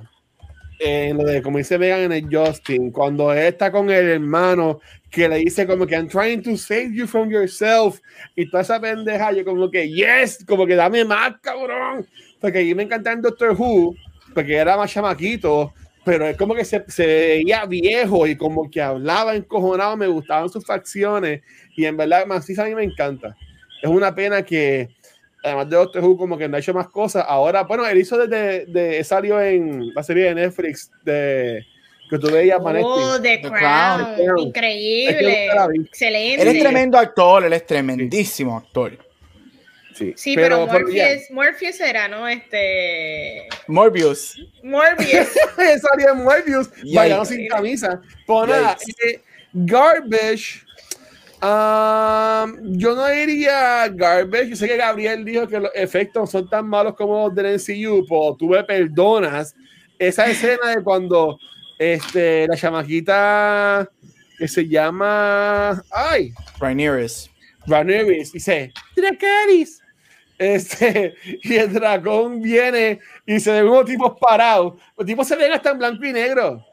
¿Tú entiendes? ¿sabes? Es imposible que esos tipos estén en el mismo lugar que este ese dragón. Pero nada, es lo que es porque, por ellos, spoilers, los dragones son fake, así que no existen.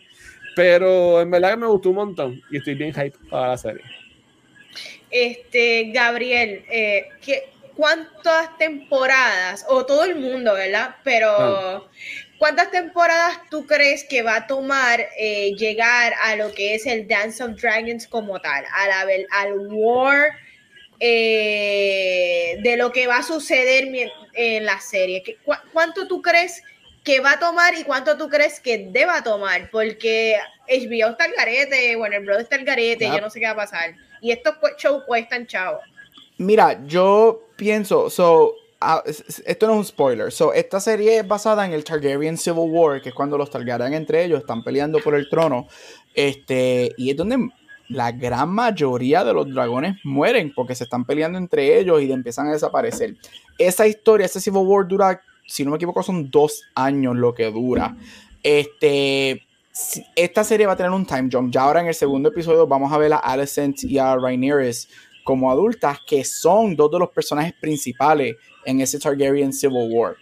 La versión adulta. Sí, la versión adulta. Sí. Este, ¿El Civil War es entre Smith y Daenerys? No. El Civil, no, no, Daenerys no existe. El Civil War es Rhaenyra. Sí. Exacto. Mm, y, y lo dijeron es que pues sería para super spoiler. Oro, para mí que Oro es el malo. Y Mira, son, son los, los, Targaryens, todos los Targaryens que nos presentaron empiezan a coger bando. Y eso es lo que es el Targaryen Civil War. Son los Targaryens porque algunos Targaryens reconocen a Rhaenyra y otros Targaryen reconocen a otro personaje. otros personajes que va, se supone que salgan, que van a salir.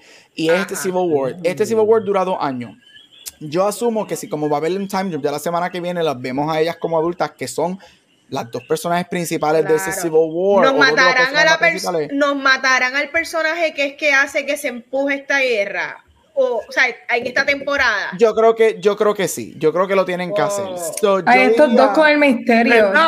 Es que no quiero darle, no queremos darle spoiler. los nombres de yo, yo, yo, diría, yo diría que este season si van a hacer ese time jump, ya vamos a ver el comienzo de los personajes que van a hacer a la gente pelear por el trono, los Targaryens.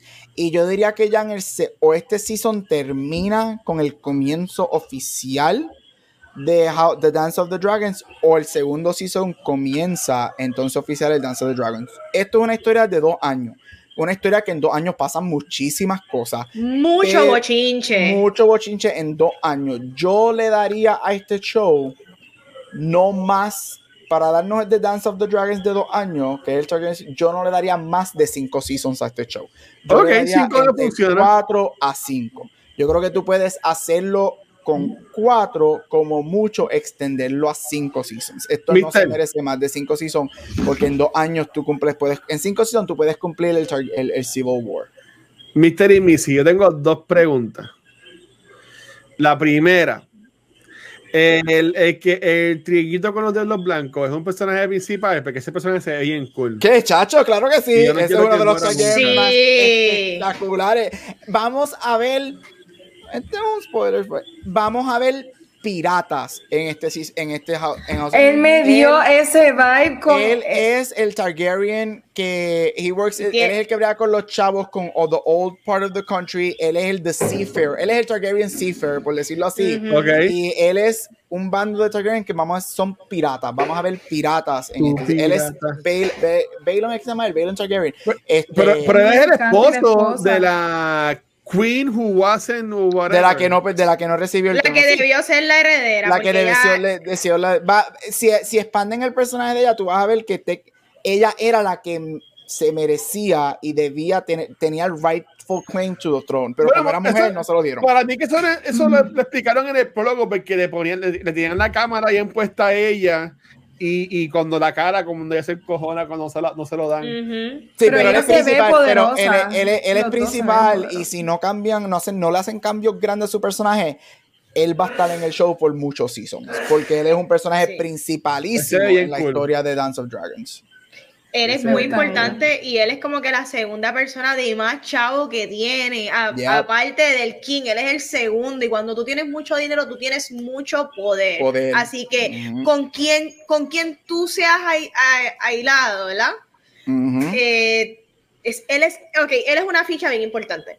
Y él es bien, toda él esta serie. Y él tiene elementos de Tyrion. Él es bien astuto, él es bien inteligente, él, él, él sabe lo que tú tienes que hacer para lograr un objetivo. Y él es bien analítico. Él es bien analítico. So, él, él si, lo hacen como tienen. Mm, Cuando estaban viendo el jousting, ellos estaban bien chill, observando todo lo que estaba sucediendo casualmente. Y, y yo creo que ellos hicieron bien. Ahora que estamos discutiéndolo en, en detalle, bien los personajes, obviamente sin leer el libro, ellos te sembraron ciertas ideas solo, pero están ahí de cada personaje. Tú puedes ya ir formulando tu propia opinión de cada uno, porque te dieron lo suficiente para que tú veas eh, más o menos el demeanor que van a tener. yo, solo, yo solo espero que Beef no muera. También corto. Mira, estoy, eh, viendo, estoy viendo más este llegaría si, si, si, se mueven o algo para ver si, Mira, gente, e-, esto es un libro. Tú puedes conseguir todos los spoilers que tú quieras on the internet. Pero, pero ok, yo puedo leer, bueno, sí, una precuela. So, yo puedo leer este libro sin leer los otros. Sí, porque Fireblood es la historia de los Targaryen. Sí, es la de los Targaryen. O lo puedes escuchar en Audible. No, ok, a eso es lo que te iba a decir. No lo escuches, porque te vas a perder. Yo intenté escuchar el primero de Game of Thrones, el azul, el cover azul.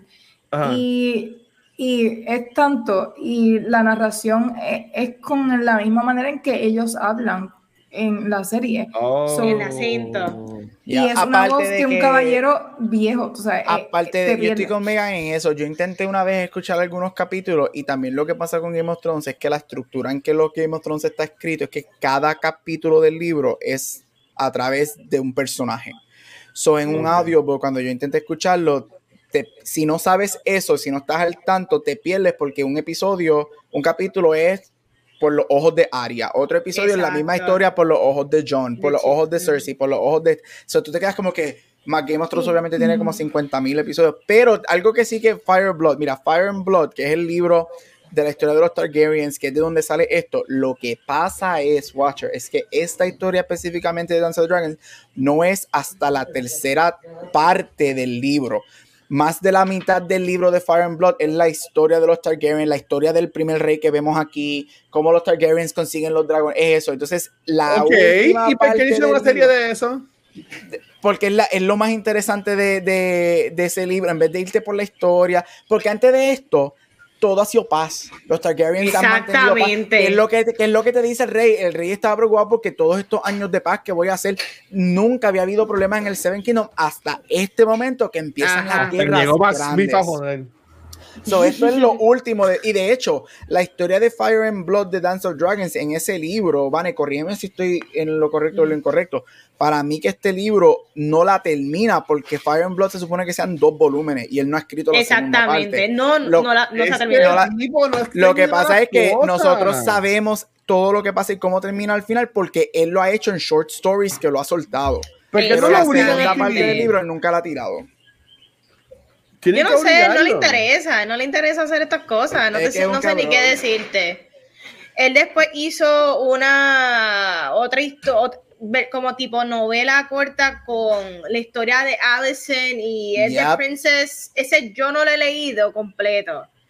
Pero de hecho, yo me imagino que mucha de la influencia tiene que estar aquí porque es, parte de todo esto. Esta es, la, esta es la parte más interesante, el bochinche. Watcher, ¿por qué tú quieres escuchar la historia de los Targaryens en paz? Qué bello es todo. Pero bueno, acá, y la serie esta de Jon Snow, él también la va a escribir, porque dejen de darle cosas a ese cabrón para que se ponga a terminar. Él, él dijo, él dijo que todo, él dijo, salió diciendo la semana pasada que su meta es ahora, este, por fin él lo dijo oficialmente, que él está claro que Game of Thrones terminó mal él le rogó a HBO, a Benioff Fairwise que siguieran haciendo el show, que por favor le dieran 10 a 12 seasons, que era lo que él entendía que el show necesitaba para decir la historia.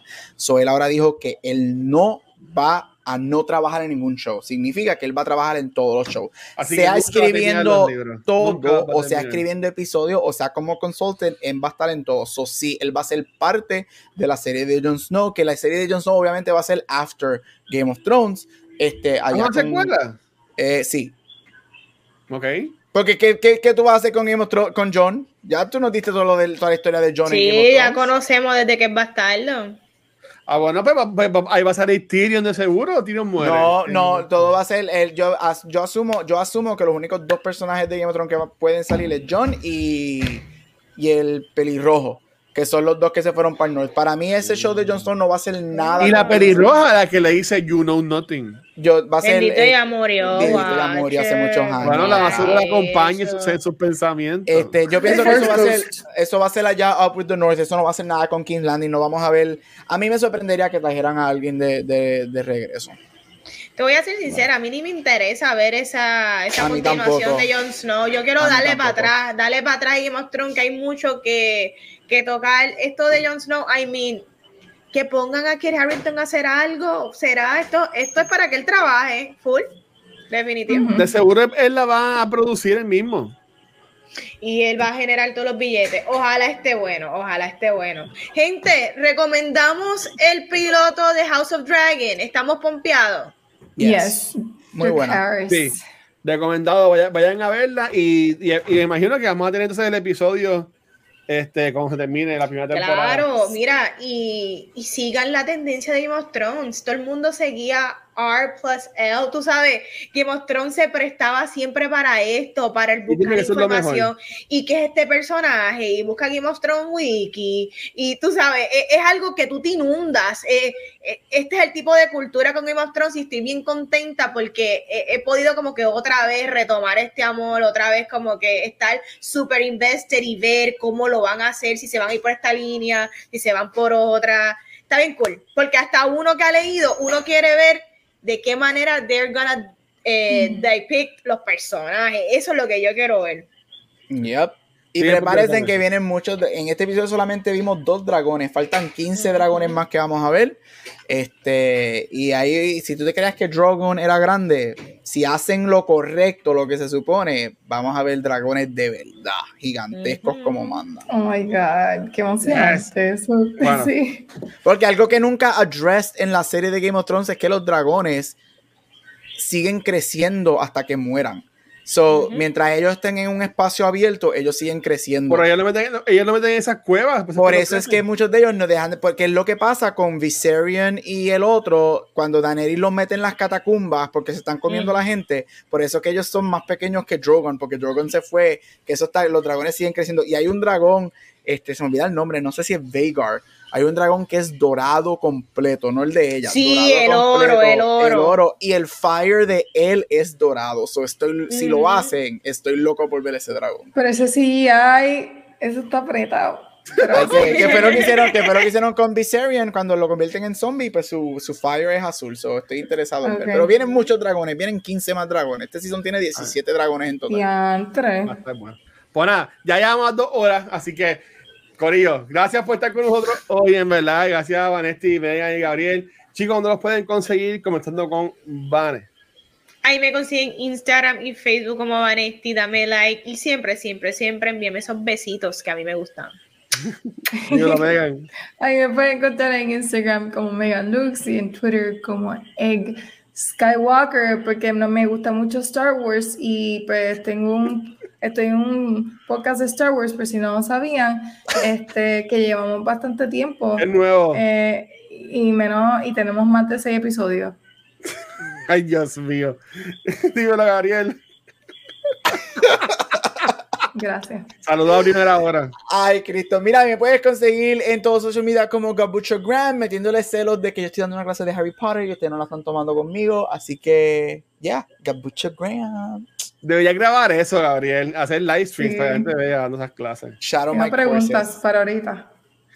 Pero Corillo, a mí me consiguen como Watcher en cualquier red social y a Cultura Secuencial nos consiguen en cualquier proveedor de podcast eh, que llevamos muchos podcasts este, y no, no, no sé, pero nada. Este, eh, también nos pueden ver en YouTube, en Facebook, en cualquier red social.